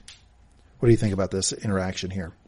Uh, awkward as all hell. I feel bad for his date for the evening in terms of going through the process of this, but fascinating to see Mark's almost emotional guilt process out loud here in terms of interacting with WMC for what he has done and how much he has not really come to terms with it. Mark gets up, gets a flyer. It says in severance. He gives the spiel that they are trying to get corporations like Lumon from continuing to force legalize severance on our state, which is interesting. So he seemed, it seems legally that maybe severance is being decided at the state level, um, forcing severance on our state. Mark says they're forcing it now. Mark slurring says, what about the self-mutilating types who do it willingly? I mean, I heard that some of them are so deluded they don't even know they're victims. I also heard that if you're severed, you go to two separate hells. Is that true? His date is super uncomfortable, as am I. Mm. Hey man, if you want to benefit off forced labor, that's on you. Mark mocks the term forced labor. Fucking really? Forced labor? Really? So people can just like self-imprison? Are you captive right now? Mark, I would, Matter while I am sympathetic, while I'm sympathetic, I'm not sure he's making a lot of sense. He says, He's ranting. your past self chose to walk down here to be infant to be an infantilizing prick to people. He says WMC guy says severance is subjugation, asshole. Mark mocks the cursing. What are you, twelve? Are you even in high school yet? Mark sees his date's face and cuts it short and walks on. At any point, did Mark make a cogent argument? No. No. Mark is Mark has doubts himself about what he has done, and he's just reflecting that anger on other people. I think the closest thing to any sort of coherent argument he does is question the person's age because I think there's a line of logic there where he can say, you don't know Have you ever how- worked a nine to five? you don't know how difficult life is as an adult, right? And how Mm-hmm. this might be an appealing thing for some people. So maybe that, that might be. Anyway, he gets home and he houses another beer immediately. He stands in his kitchen and he has the, he has the envelope from Petey. It's a red envelope. So we know it's the envelope. He gets a knock at the door. It's Miss Selvig, who we know as Miss Cobel. Mm-hmm. Peace offering. Are we fighting? This sounds like something Fair you, question. this sounds like something you, an interaction you'd have with a neighbor where a neighbor has done something with you they're probably stewing, worrying about it. You've gone on with your life and they come over with a peace offering and you're like, Meh? what? Are we Can I- fighting? what happened? Can I point out a key detail that would be unrealistic from my experience of my neighbors? Can you predict what it is? That they would apologize? No? Even more fundamental. Uh, wearing a coat? that, that I would know their names. That is, that is probably true. Hi, hi, White House on the right. Uh, oh yeah. Um, she says she keeps thinking about the bins and says that's not, he says that's not necessary, but he thanks her. He invites her in for milk and she comes in. What what are these cookies? What are these things? What are these weird purple cakes that she is serving in cookie form? She says she's experiencing with, experimenting with chamomile. So she's putting chamomile in a baked good. Uh, she even notes in the moment, no hard feelings if you gag. So she comments, and I'm sure this is, if your theory is true that Miss Selvig, Miss Cobel is not severed, that's your theory. If that is true, I imagine that she is going in the house to report on the status of the house. She's going in the house to report on the status of the house and of Mark, and also to feed Mark various, you know, Chamomile stories. bakers? Well, baked goods, but also sto- stories that she's then going to do the exact opposite of in the office setting to see whether he catches. She says he smells nice, which I thought was actually a little bit of a knock against how much he smells like alcohol. Oh, yeah, uh, very much so. Yes. But It's like, did- oh, she- I love your alcoholic cologne. Well, but she hides it because she says, were you on a date? So that would Yes. imply that maybe she smelled cologne, right? So Mark says, sort of, my sister set me up with her doula or midwife or whatever. Didn't really feel like anything. Probably the most honest line from outie Mark of the episode. He gets her milk and him milk. He tries the baked good, seems to struggle to eat it, but he does call it magic. Miss Selvig says her late husband was a carpenter and before he passed, he, so that, isn't that, isn't that just so convenient, Spencer, that his intrusive neighbor who continues to come over and make herself a part of his life has the shared experience of losing a spouse just like him. Isn't that convenient? It, it, it's just fascinating. True. and please continue with the story that she offers because I, I think it, it sends a very effective message. For Oh, well, before he passed, he told her he would start building us a house in the hereafter. Mark looks at her and there would be a small guest apartment in the back in case they found a new man before I got there. Ha ha. That's so She sweet, almost bats her eyes at him. Yeah. She says he drew blueprints and she keeps those in her purse. I think there's an implication that maybe she's getting them out of the purse, but we are spared that scene and we cut to her leaving where she says he should come by the shop and she will give him a mugwort bath bomb that'll make him sleep like a rag doll. Now normally for normal people in this world, mugwort bath bomb would just be probably like nonsense. I happen to live in hippie central North Carolina, Asheville, North thing? Carolina. Mugwort is all over the place, my friend. I know about this. Absolutely. Is this is similar to last episode with the beds? Is this a certain shot across the bow of a liberal culture? I think it might be. I think I, whoever's writing this clearly has a problem with uh, American work structure, corporations, and their power in America. They also clearly have a problem with certain types of liberals. I think With- that's with- fairly clear. Certain types of insular liberal self-feeding culture. So anyway, she bids him a good night and what- she leaves. He closes the door and exhales. Mark seems to believe, and I'm kind of with him, that at least the role she's playing is hitting on him. Why? Do you think she's hitting on him? I think Mark thinks she is. The whole story about, you know, the late husband, you know, encouraging him to have a guest house in case I found a new man before I got up to heaven and met him. How much older do you think she is than him? Hard to say because they're purposely framing up Adam Scott as being older and more run down, but out maybe 10, 15 years. Do you want to look up the actors and actors? I, I, will look it up and be sure. We can we can do the two comparisons. I'm going to say that they've cast a woman that is 15 years older than Mark is my guess, but I don't know. Adam Scott was born in 1973, so let's remember that. Making him um what 50?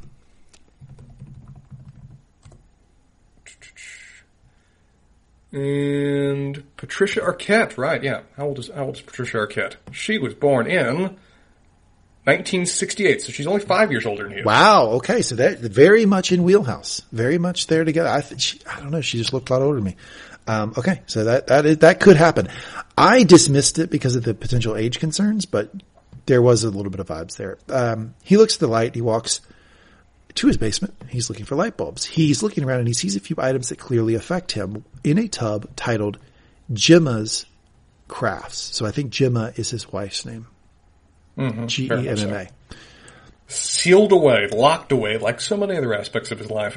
Yeah, I mean, I don't know what you do with that, right? When your wife dies, I don't know. Like, man, I don't know. I don't know if you can toss everything, but you shouldn't leave it out either. It's a, it's a tough, tough call. Hmm.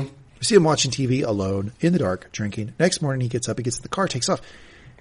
Doesn't seem like he feels too good in the car, and this is where his hand is visibly shaking. The next morning, I think this is a clear connection to his alcoholism, and he pulls out the flyer that says "In Severance." When did he decide not to go into work?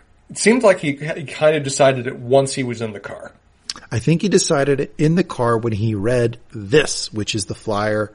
I paused. I got the text. You want to hear it? Please. Severance robs the worker of moral self-governance. One may spend one day's hacking children to bits. That's the lines I got out of it. He stares straight a- ahead. It's raining. No. No music playing during the sequence. The Whole Mind Collective is, you know, they've got a pitch. I share some of their concerns. They're focusing very much on the baby aspect of things. You could spend your whole day hacking children to bits and you wouldn't know. He goes inside, he grabs the envelope. In the car, he calls Mr. Milchick. He identifies himself as severed worker, employee number 4502. Milchick greets him. I actually woke up feeling not terribly well. Mr. Milchick says, Oh, is it serious?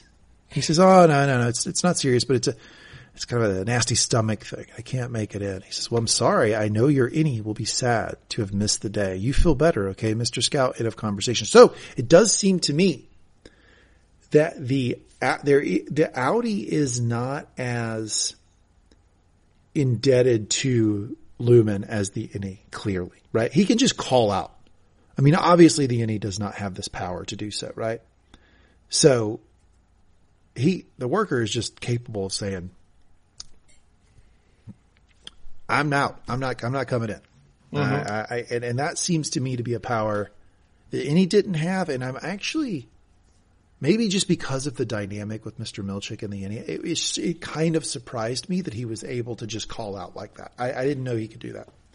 Uh, it's it, it, it is notable that he has that power. It's also notable that Milchick inquires, though, with respect to it. There's no just, oh, I'm sorry, I hope you feel better. There is the question of, oh, may I ask how serious it is? There, I, I don't think he would still have the, the implied power to say, no, that's not serious enough, you can't come in. But there's a certain aspect of probing that's still going into the response. If you, if you call out, which I, okay, let's just create a fictional world where you call out of work. How many lungs do I still have? Yeah. If it, mm-hmm. yeah, but in this fictional world where you call out of work, would you think you'd be questioned as to like what's wrong with you? No, probably not. No. If I just say I'm sick, I can't. I feel like I can't go in. They're just going to wish me well. I don't think I would either until the, maybe the second or third day. And then I Yeah. think, I think I might get a question. Um, so cut to Irv. We're back to the innies now. Cut to Irv coming up to Dylan in the break room. He wants to know just where the hell Mark is. He should be coming in down, he should be coming down first now, Spencer. Okay. He is department chief. He's come down first. We saw the responsibility sheet. Eh, eh, eh, You know, first day responsibilities, he was hiding pictures. Second day, he's not here. What is happening to this department right now? He stinks. You know, Dylan has concerns. Dylan, Dylan has has concerns. concerns. Not here right now, though. Not here right now. Dylan is outright flipping. Dylan says he's probably sick. They wouldn't bounce Petey and Mark in the same week. I certainly hope not. Quarterly deadline's coming up and I'm not looking to become department chief. Dylan, wow, a lot of confidence for a man who got disciplined for snoozing. I like Dylan, uh, but this seems to be maybe a bit too far in their relationship because like Irv gets upset and Dylan actually has to apologize. Well, it's notable that the moment Dylan says it, he realized he went too far. Particularly with Irv. Maybe you could joke about this with Mark.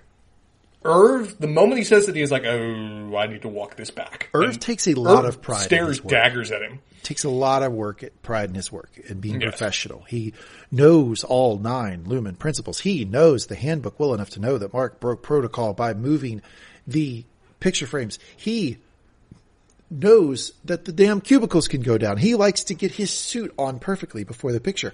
Irv takes himself seriously. This was a, this was a real shot across the bow here from Dylan. This is quite a slight, one that Dylan has to immediately walk back with respect to this. Luckily, Helly returns to break up this moment. Never, never stops, huh, Dylan? Endless toil. She asks where Mark is. Dylan says sick or fired, probably sick. Helly wants to know if they would have fired him for her note thing. Dylan, no way. He did a stint in the break room yesterday. So apparently that is punishment enough, and that is established. If you do your stint in the break room, that's punishment for whatever transgression that you did. You wouldn't be fired after doing the break room stint. Helly and Dylan both sit down. Cut to. Miss Cobel, Mr. Graner, Mr. Milchick, all in Miss Cobel's office, and Mr. Milchick is updating them about employee 4502. He said he was ill. Milchick says he doesn't know if he sounded sick, but Mark said it was abdominal. Graner, Graner responds, responds funny timing. Is he commenting on the cookie or is he commenting on certain doubts about the story? I.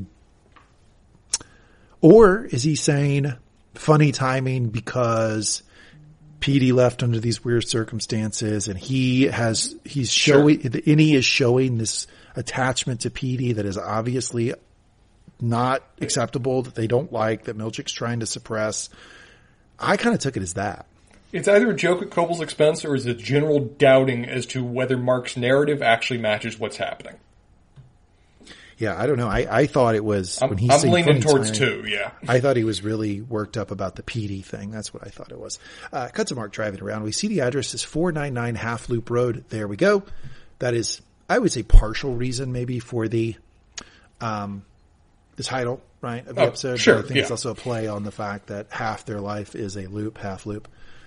Um, little piano music playing in the background of this one, minor key, a lot of minor key, and every once in a while we get an augmented chord. That's that's mm-hmm. what's going on with the music here. Dylan is the fucking man. Giving Helly the rundown. Erasers purely ornamental. Purely. We don't even have pencils. They're just for fun. They don't. We don't use pencils here, but the finger traps are fun as long as you know how to use them safely. People have died, sir. you have to know how to use them safely. But really, they demonstrate how far you got in the file. But why don't we always finish the file? Dylan explains they only last so long. On average, they finish one in five. Before the file expires, he says that's better than it was before Mark's freshman fluke. So I guess Mark had a run of completing files that Dylan wants to dismiss as beginner's luck. That's what it sounds like to me. But they don't give us that conversation. Well, it, it implies that Dylan has been there longer than Mark we got that point away. So Irving, Dylan, Mark, now Helly, in terms of just, you know, time period spent with the company. Also suggests that maybe Mark's had his share waffle parties. Maybe that's just, you know, his very positive mindset he brings to the company, just the sheer power of waffles. Yeah, I don't think, I don't think Dylan likes that too much. He seems a little competitive, right? But in the background, we sit on Irv, who is typing and struggling, and he is starting to doze. He's looking at the numbers, and some of them are starting to sort of jump out at him. Now he's seeing black come over the walls of the cubicle, oil. almost like a tar oil, maybe. Irv is getting more and more scared. The tar oil comes onto the keyboard and he just yelps. Now, question for you. Was he asleep or is he imagining things? Yes. Okay. I, I, I think it is some combination of the two. It's notable. I, we saw some kind of like that tar in the intro too, right? I guess my question is, is he napping and then just having a normal dream? Or is there mm. something neurologically wrong with him? Uh, leaning towards option two there. This seems tied to the implant. This seems tied to Lumon. This does not seem purely just an imagining of his. And I would say that I believe that based on Milchick's reaction, Milchick says, we're not, scr- well, I'll get to it, but he says, we're not scrambling to put you in the, you know, in the break room. They actually take him for a wellness check, which seems to be the only like thing they do to try to give these people joy other than like, I guess their bag of raisins every day or whatever is this like wellness thing. So it seems to me like they almost reward him for this happening. Well, it's it, not, not necessarily reward, but acknowledge that this is outside of his control. This is like, you know, this is something that actually merits an employee benefit so as to address and correct rather than punish for any aspect of noncompliance. Cut to Mark in an abandoned greenhouse. I like how the outside world seems almost post-apocalyptic in this story. R- fucking bomb went off. Rural. Where are we in? Like rural Ohio here? Like what? What is? Where? Where is this area that everything seems like a fucking bomb went off? What I mean, you, go outside certain towns in almost any state, things get pretty rural and run down pretty quick. So it, it could be in a variety of places, but it, it is notable the visual aesthetic they're going with here is that Lumon is just the utter definition of order. His friend group is just their own like little isolated island that maintains itself, and everything outside of that is various stages of an active collapse. Did you ever read the book Ready Player One or see the movie? You know, I never actually have, but I'm familiar with it. It's a it's wonderful. So the the the, the concept is that set way in the future, and a VR company who creates a virtual reality world. I'm convinced that Mark Zuckerberg read this book when he did the pivot from Facebook to Meta, and they create this other world that everybody in the world wants to be in. Everybody wants to be in VR. They don't want to be in the normal world anymore. And they become like the de facto biggest only company in the world. Mm-hmm. Like it's like there's abject poverty in real life. Everybody has their headsets on and all the money is pumped into this VR world and this company that produces the VR world. I almost got that impression here. That, got a feel there. That Lumon is super, super successful while everything else is crumbling. I'm with you. It, it, seems to be definitely at least the aesthetic they're going for. Cut to Irv walking with Milchick. Milchick. Oh, uh, by the way, um, we see a kettle brewing and Mark looks over it and it's Petey. He sees Petey. Mm-hmm. So Kutzer walking with Milchick. Milchick is telling they're going to deduct the time he spent dozing from his outie's paycheck. I would never make any money if they were monitoring me in that manner at work. Like 10 cents? Like he was asleep for like a second. Like what, what is this? It's uh, the principle of the thing. He needs to understand. Will be hard to fix. Well, what will be hard to fix, Irvin, is my and Cobel's trust in you. Irvin is profusely apologizing. So sorry. I'm so sorry. Milchick says no one is hankering to throw him in the break room. I think that's important. Mm-hmm. His grievance wasn't bad enough for Milchick to put him in the break room. The note thing is bad enough. Trying to get a note on the elevator is bad enough to get in the break room. So just trying to get like a barometer of what, what's, what's a bad offense in this world, right? 100%. So doing a wellness check with Miss Casey, new character, and they go from there. Irvin thanks him very robotic. Milchick leads Irvin into a room named Wellness. Inside, Irvin, Irv stands there waiting. Cut back to Helly. Nothing scary yet as she's playing with the screen. She looks over at Dylan. Oh God, a four. Don't fuck around. I told you. You'll know it when you see it. Helly asked the million dollar question. I really do like that Dylan is actually trying to be helpful to her. I like yeah. that they're all trying to be helpful to Helly as sure. a new employee. They, I do think the other three. I think Mark, Dylan and Irv do view this as a team. Yes, very much. And I think that when From, someone joins, they're trying to help as much as they can. I mean, Dylan seems to me of the three to be the one that maybe skirts the rules, says things he shouldn't, you know, like kind of always riding the line. Most and sarcastic. even he is like, let's let's try to get her up and going and successful. They each have their different reasons and their different perspectives and what restores or renews them or motivates them with respect to the team, but it is still a team. Helly asked a million dollar question. What exactly are these fucking numbers? Like, do we Fair. know what we're supposed to be cleaning? Dylan says, I've been asking. Dylan says, my theory, the sea. Dylan, go on. I need to hear more. oh, okay. Think about it. If our outies are up there severing our brains, shit must have gotten pretty bad. Famine, plagues, etc. So, what is Fair. a desperate humanity to do? Populate the sea? Exactly, populate the sea. But first, it's send probes down to the sea to clear out all the deadly eels and shit, because we can't go habitate that, right? So, we send the probes down. They send us the data coded. We sense what's eels, what's not, and then we tell the probes what to blow up. This is the leading theory? Helly just looks at him. Nah, Irv thinks we're cutting swear words out of movies. Different views on this. Hey, I honestly think this is an important scene. I do too, very much so. It shows us. Well, why do you think it's important? They're making a religion. They are trying to assign meaning to their life and you know what what, what appears in it. They're trying to say why that bush caught on fire. This well, is the process they're going through. They need to have some degree of motivation and justification for what is their only existence.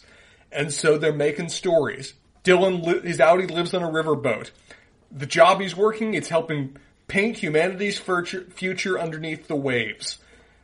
This is people in a vacuum with no other with no other grounds for it, inventing a aspect of faith to keep them motivated.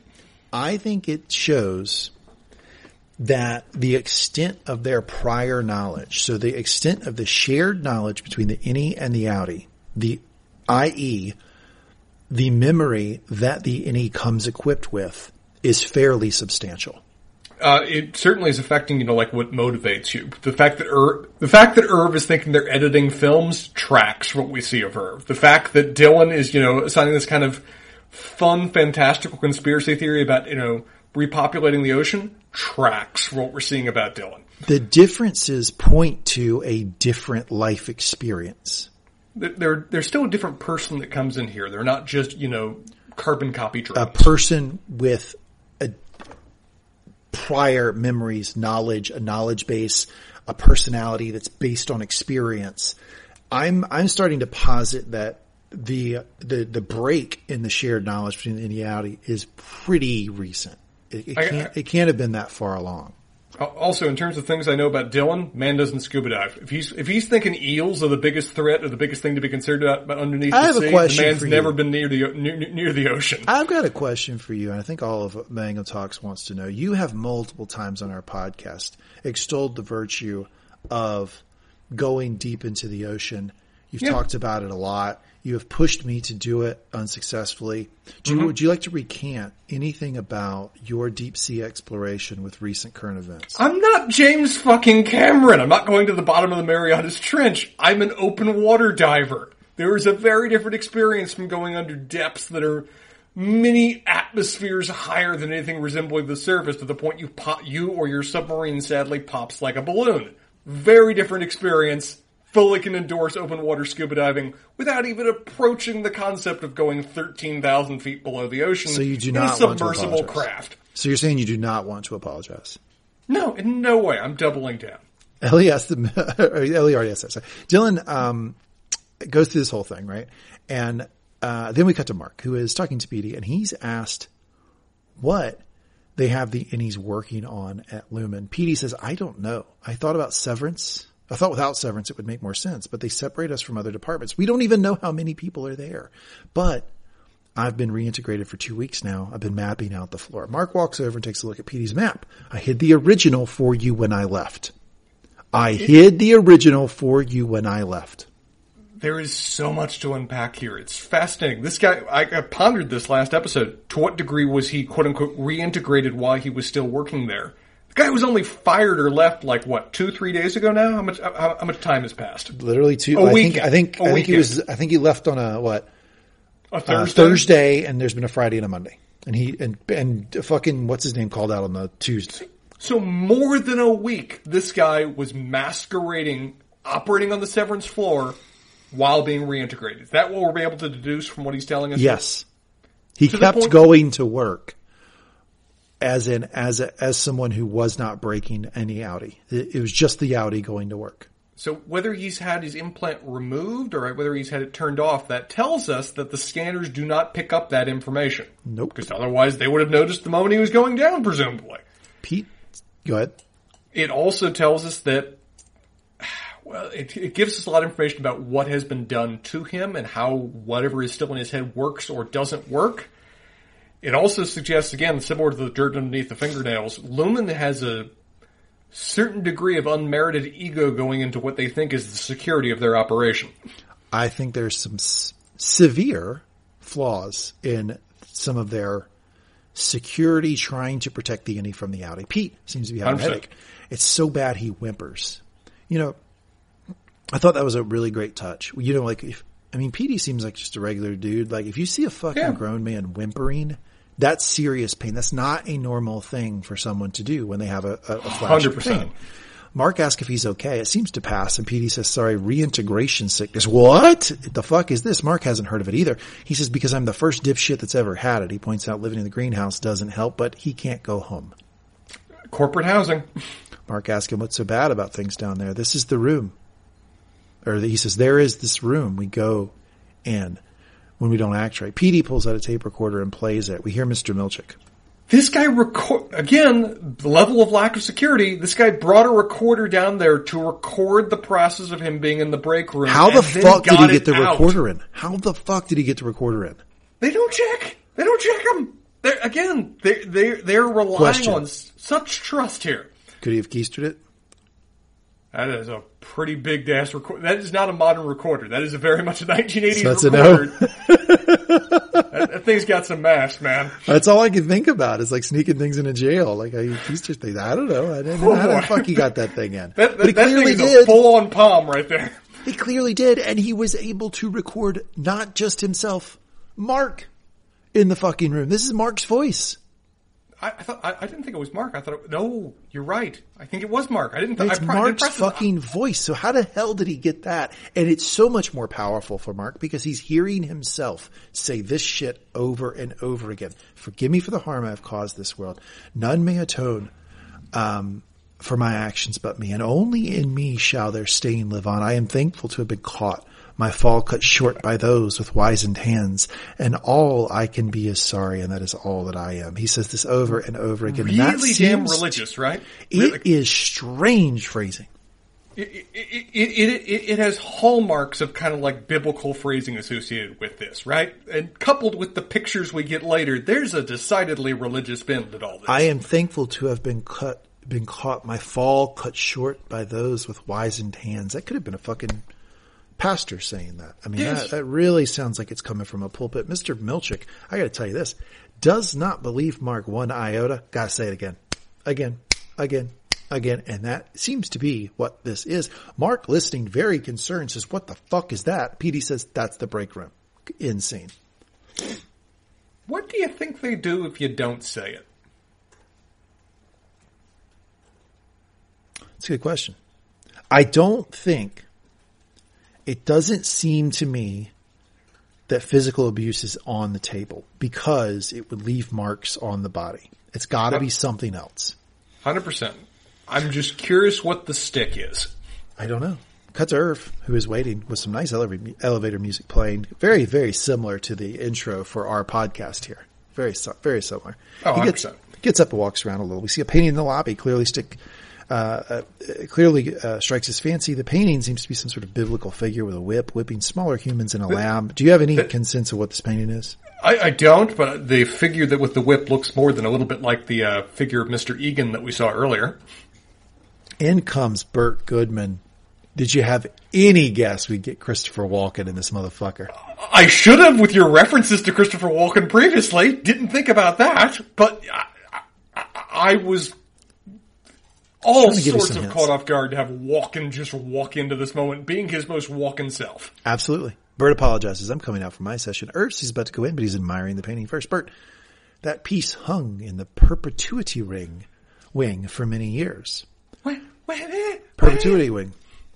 Uh, uh, uh, what, what, what campus are they operating under right now? How many severed people down here? What wings are they exploring as part of exercises? Notice. What's going on? Notice the first piece of information a decommissioned, a fully with it Petey gives to Mark is we don't even know how many people are down there. It's the first thing he says. And the map that he paints is colossal. Yep. Um, so Irv says he knows. I know. It broke my heart when they took it down. Burt says it's better there. It's calming. Irv introduces himself, asks Burt if he's a department head. Optics and design, a two person department. So barely. Irv says, this is your work, huh, Burt? Says they don't paint them, uh, but we do hang them. Irv pays him a compliment. Says, I loved that you did the Ambrose cycle in the team building space last quarter. I'd never seen it. Burt says it's rare to meet a sophisticate. Most people only think of OD when new handbook totes come in. They share a laugh. Ir- Irving loves those too, though. Ir- Irving is a company man.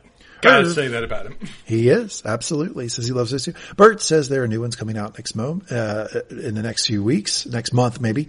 Best design yet. Irv says that's all he'll be thinking about until then. They share a look. They share a look. Little uh, Irv and Burt. I think these two might be buddies. As Mr. Casey calls for him to come in, Irv walks to Miss Casey. Or Miss Casey, not, not Mr. Casey. Miss, Yeah. Irv walks to Miss Casey, cuts to Miss Casey, who has a plant in her office, and she turns on some nature sounds. It, uh, you know, the, the, the general design of the office and the nature sounds, I'm with those. The affirmations that she repeats, please repeat them for me, sir. I would love to hear them. All right, Irvin, what I'd like to do is share with you some facts about your outie. Because your outie is an exemplary person, these facts should be very pleasing. Just relax your body and be open to the facts. Try to mm-hmm. enjoy each equally. Very important you do that. These facts are not to be shared outside this room, but for now they're yours to enjoy. So here it is. Here is what she gives the information to Irv about his outie. His is I'm ready for it. fond of music and owns many records. Friend to children and the elderly and insane. Strong and helps someone, strong and helps someone lift a heavy object. Go on. Attends many dances and is popular among the other attendees. Likes films and owns a machine that can play them. Splendid and can swim gracefully and well. Okay. Of these, which did you find the most weird?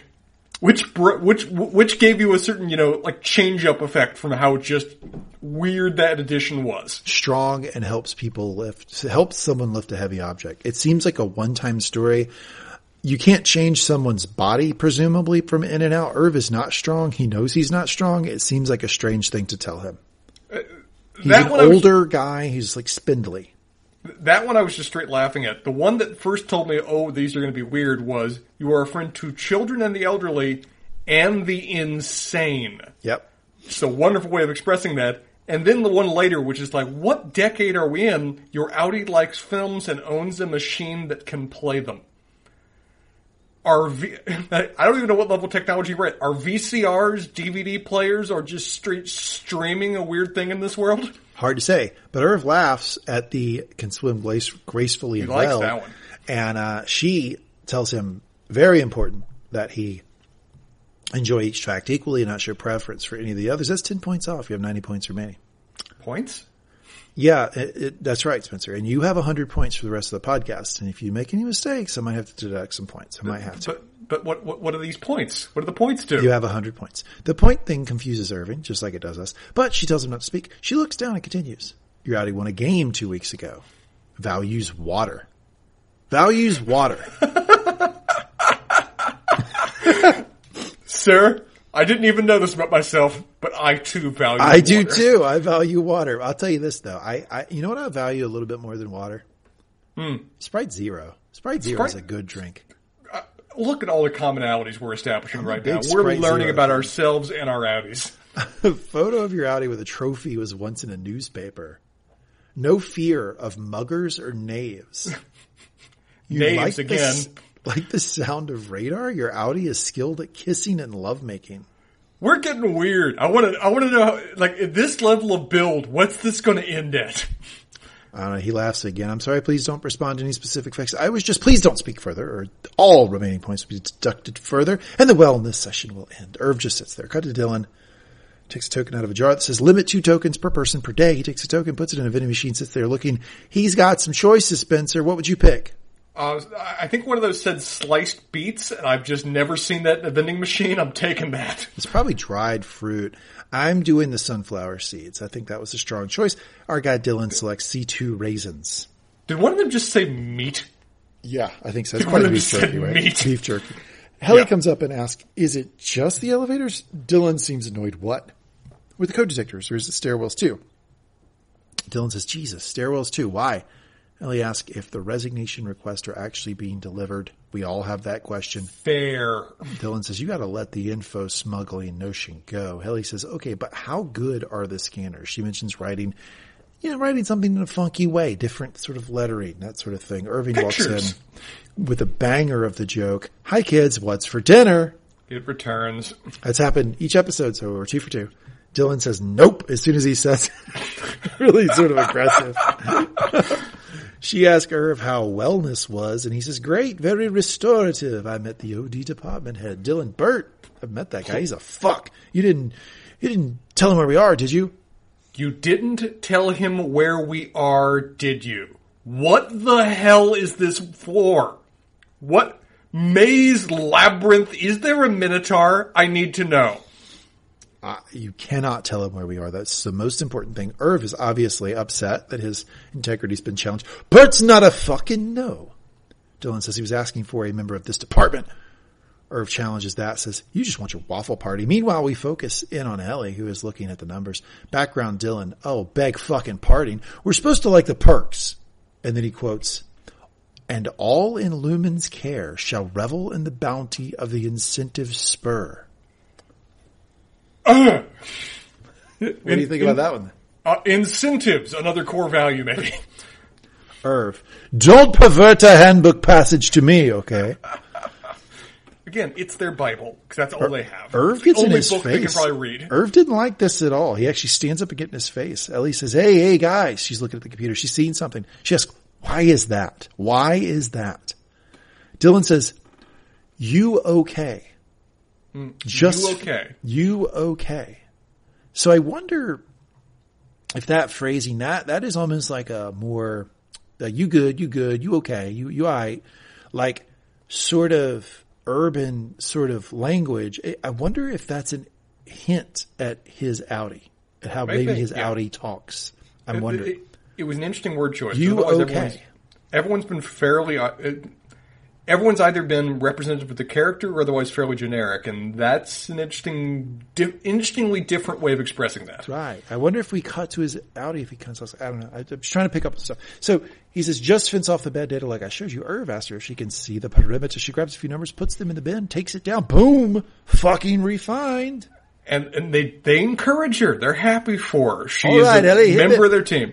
Hip, Hip hip is an interesting way of expressing that, but sure, go on. I I've- think hip hip is also an indication of how Irving talks on the outside. I think we're getting little clues that They bleed are resulted that result from the shared memory of the innie and the outie before it separated and, and whatever thing happened with the implant. to be able to function in a separate environment, some aspect of your life has to maintain and bleed through. And we're seeing the little touches that may not perfectly be within Lumon's intent. Helly says something that she never, ever, ever thought she would say unironically.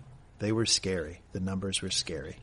Her mocking earlier is now turning right back in her face. Those numbers were terrifying. Cut to Mark, and he's got Petey at his fucking Oh, house. this is not going to work out well. I don't care if you take away all my Whoa. points. This is not going to work. This is big. He's got Petey at his Lumon owned home. With, with what what looks like uh, his boss staring into his window from her second story window.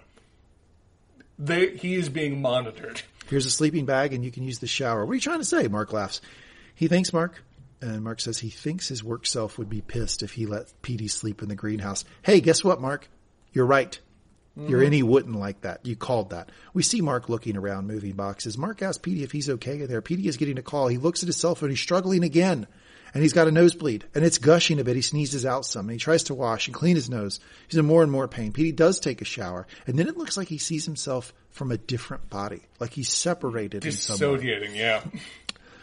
like he's outside the shower in a suit. This causes a complete mental breakdown for Petey, a collapse. He falls down in the shower, looks comatose, checked out. Boom, that's the end. Outro song is Daydream by Wallace Collection. What a fucking mix too, because it's a little, little dubstep maybe dropped into that. Heck of a song. Episode over.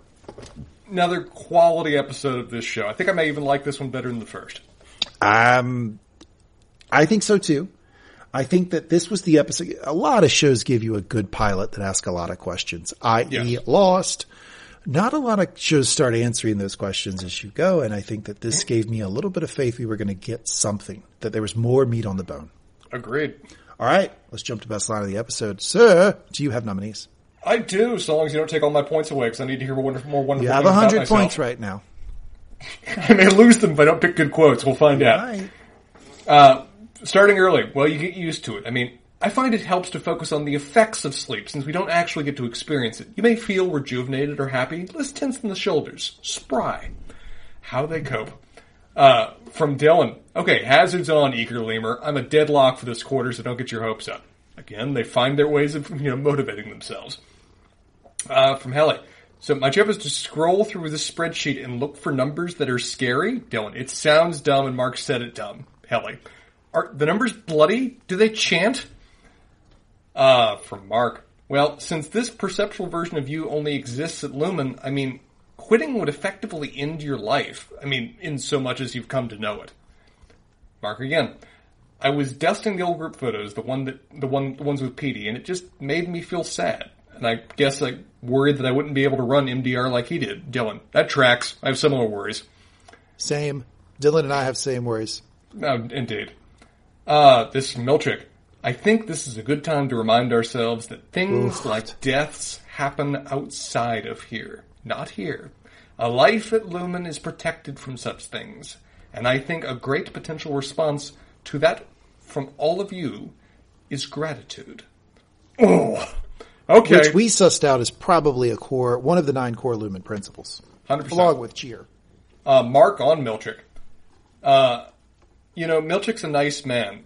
When he says something, it's best to listen. Helly, I don't care, Mark, because he can't always be nice like that.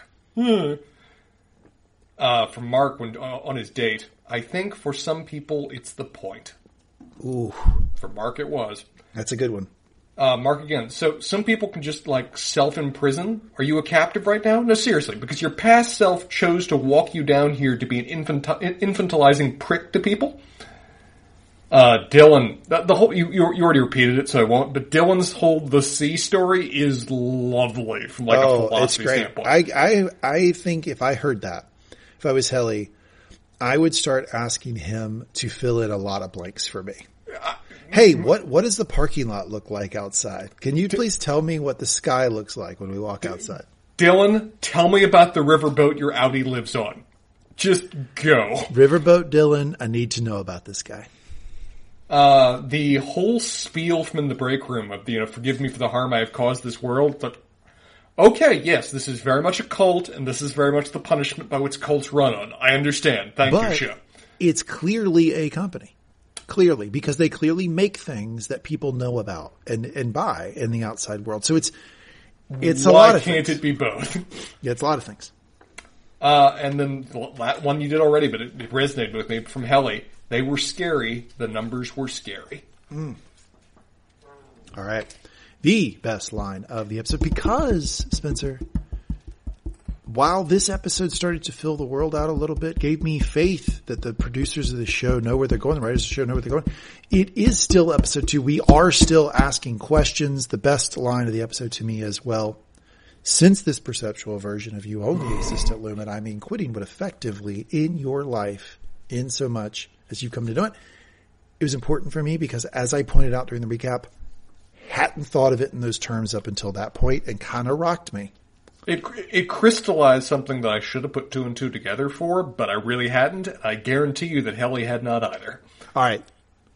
Let's put our our Lumon badge on, Spencer. Let's walk down to the refinery center, the refinery hallway, which is clearly indeed, away indeed. from everybody else. All four stand up at their cubicle and look at us. We are going to award employee of the week. Who do you got employee of the week this year? I am nomi- I'm nominating Dylan. Dylan. I think I think Dylan. Riverboat Dylan? I think Dylan has proven his accolades. I mean, we got to see his erasers, we got to see his finger traps, we got to see his caricatures, and he is a lock, a lock, sir, for a waffle party. Plus, the man throughout all of this, while everybody, while everybody else is distracted, while everybody else is calling in sick, while everybody else is learning how to do their jobs or drowsing, Dylan's just a grinder. Dylan's working. Dylan is doing the job and doing it well. Dylan, employee of the episode. I don't hate that call. Um, I'm happy to award. Thank you. I love the, I love how your endorsements work. I'm happy to to give it to Dylan if you want to. He's my number two this week. My number one is Irv. Irv, The man who drowsed at his desk, who had to get an employee benefit to get through his day. I don't believe that he drowsed at his, his desk. I don't believe that's what happened. I don't believe that's what happened. What's happening to him? Mm-hmm. I think that he is fighting a unfortunate side effect of the severance procedure, and I think he's fighting it valiantly. I think he appropriately called out the Mark Burke protocol. I think he has been warm and inviting to everyone. He takes his job seriously. He cared about that picture, my friend. He got his suit just right, and he's making friends in other departments. And we know that he is a painting connoisseur. He loves the paintings. He loves all the accoutrement, all the things, the optics and design, the O and D department. He's a big fan. He's a cultured guy, and so much as any could be, I'm giving it to Irv. I just don't think he has enough drive, sir. We heard him say that he does not aspire to be the new leader of this department. In the event that Let Mark me tell you something. yes, As a guy who manages department, I fucking love when people say they're a manager. fair. That's hundred the percent. best. I love those people. My God, yes. Uh, You, you enjoy being a sheep? I adore you. Here's an extra uh, bell for your you, collar. yeah, you're you're good. Not wanting to take my job, I like it. Okay, Mm-hmm. good. Um, all right, there you go. That's employee of the week. I think I can kick back. I think my job here is done. The people want to know. It's America's favorite segment. What are Spencer's questions of the week? Uh, we already referenced this one to a certain degree, so okay, we pondered this last episode. It is surgery, And it is surgery that apparently controls your emotions and perceptions of reality given the whole numbers thing that they did not have previously. I'm guessing that comes from the implant in your head. So it has effects beyond just spatial, you know, separation the way that was described to them. So what else does it do? Does it control how you feel? Does it control your feelings of pain? Does it affect how you, you know, process reality or what aspects of memories you do and don't have curtailed exactly how they need to to make you the perfect employee? I don't know, but we're learning more and I'm taking notes as I go. Uh, Okay. Mr. Eagan. Clearly, he's not the founder of this company because the company's way too damn old for that, in my mind. Mr. Eagan seems like he is a more modern figure. Okay. But is he still around? We get a reference to, I think it's a Jame. I, I, I think it was a J A. I, I, I didn't think it was Jamie. I think it was literally just Jame, which is gender neutral as all hell, but a Jame Eagan. So It's Pat. what? Remember that movie? You remember that movie? It's Pat. I don't actually know. Is it SNL? God, Oh. I- you talk about a movie couldn't be made today. It was a character that at the entire movie was based around trying to determine the gender of the individual. Oh God, yeah, that wouldn't that would not fly. So I- I'm left to ponder whether Mr. Eagan, Mr. Eagan is a current figure. He is a figure that set the company onto its much more culty kind of you know current way of being, or whether he is. I don't know. We have now know who Mr. Eagan is. I'm curious to what degree this is a past figure or current runner. I. I can, I can't answer that one. Uh, Okay. I can. We don't know. We don't know. It is ambiguous. we don't know at this point. Thank That's you. my answer. Fuck they off. haven't told Pre- us. pre- I appreciate the guidance that you offer me going through the various steps of this company. Yeah, you got it. Uh, Helly. Helly seems unique. Helly does not seem to be fitting in with how anybody else that they put on the separate floor is, just based on Milchick's reaction to her. Also, everybody else's reaction to her, of where they seem a little bit confused by her and the questions she's asking. Her experience of Severance, everyone else's reactions, I wonder to what degree she is a purposely destabilizing variable by whoever's running this, you know, my theory experiment that they're engaging in, or to what degree something has gone wrong or unexpected with respect to her, or to what degree she's just simply not the appropriate mindset for someone that they need for this. More data needed both in experiment and out. The Crystal Head Cube. The Crystal Head Cube seems to be a token of resentment for those that do not have the Crystal Head Cube. In fact, only Mark got a Crystal Head Cube. The fact that only Mark got a Crystal Head Cube despite doing nothing to earn it is apparently a bit of a thing. I wonder to what degree he got this the moment he arrived. I wonder to what degree his, what do they refer to it as, his freshman fluke? How how is it Dylan called it? His freshman fluke. to what degree that that was associated with it, despite the fact Dylan doesn't want to admit such. To what degree is this again meant to be a certain aspect of everything is uniform, everything is controlled, everything is disciplined? But what happens if we don't? What happens if we show a certain element of favoritism? Why is he the one that replaces Petey? Why is he the one that got this extra cube? Why does he seem to Great be the golden boy? I'm suspecting these are questions people like Dylan and Irving are asking, and I think they're supposed to. I think this is again purposefully let's poke, let's shake the anthill a little bit and see what happens. Uh, just a general question here: Do the resignation requests even make it to the outies? I assume, like Helly, no, they do not. The other ones seem to think that they do. I'm guessing that's just coping. We already talked about this, but why did Carol D leave? How did she leave? How did she know beforehand? What were her reasons? How was Lumon okay with this? What does this demonstrate the procedure was reversible or not? Does she just still have a chip in her head? And if she ever goes down to the floor, she'll be right back where she was as if no time had passed? Maybe. Was she merely moved to another department that they'll never see and she's still on the separate floor? Ooh. Well, we know, we know Christopher Walken has at least one other person in his department. and there are presumably more out there. I don't know. Uh, the the whole things we get from the whole, is it's Whole Mind Collective. That's the WMC. Yep. Whole Mind Collective. Whole Mind. We're trying to get a measure on the ballot to keep mega corporations like Lumon from continuing to quote force legalized severance on our state. Mark disputes they're forcing it now. That's what they're lobbying for. And James Eagan is trying to sever kids. What? To, is this just propaganda? Is this just a marketing pitch to get people involved in? Or is Lumon actually trying to do this? Are they trying to get the severed procedure installed in schools? Are they trying to do it as an aspect of controlling your children? Are they trying to make it so employers could actually require this as a condition of employment? I don't know, but the words they use there are terrifying. Uh, we've talked about Petey being reintegrated for two weeks and what that suggests. We just talked about the issue of how many wings or departments or how many severed people are down there. Petey doesn't know, and he's been roaming for a week and a half, unsevered down there. And we discussed the concept that all of this is just a delightful send up and satire of both cor- of corporate culture in a way that feels so perfectly designed for me and my own work experiences that I'm just eating it up. I wondered how you'd have a reaction because obviously I think I have a certain Dylan mindset to corporate culture and it works well for me. Well, I was also wondering like, you know, this this show very clearly is making a statement about how corporations treat people and how employers treat people. Yes. And workers not being treated well or being overworked or whatever. And I kind of wondered how you'd have a reaction to that. Like, um, you feel personally attacked?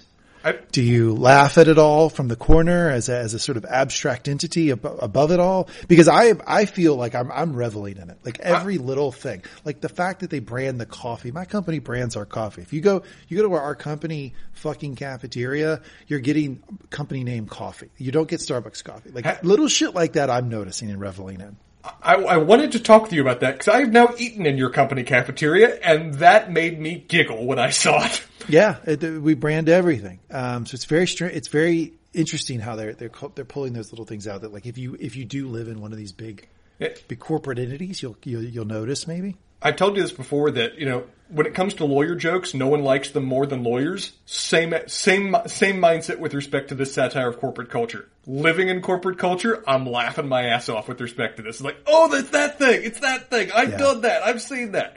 It's it's the perfect satire in that regard because it's not only biting commentary, it's a fun also aspect of you know shared and slash coping experience for those that are in it.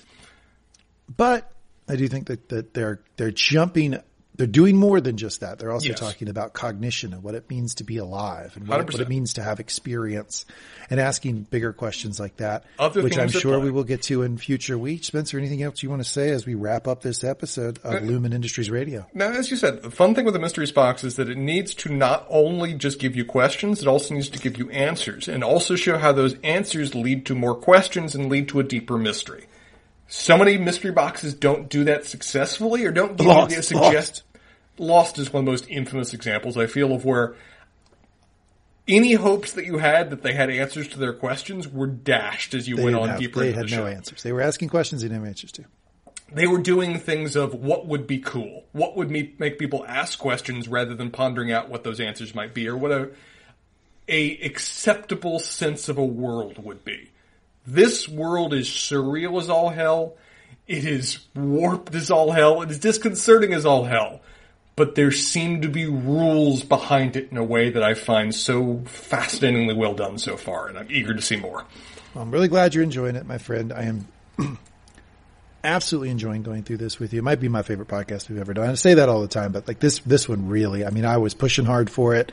I get to watch you see it every week and experience it with you. It is a fucking blast. I can't wait to be back next week with episode three of our coverage here on Lumon Industries Radio. Spitzer, I think it's time that we badge out, we hit our lockers, and we go down the elevator. What do you think? Do I have any points reserved for next time?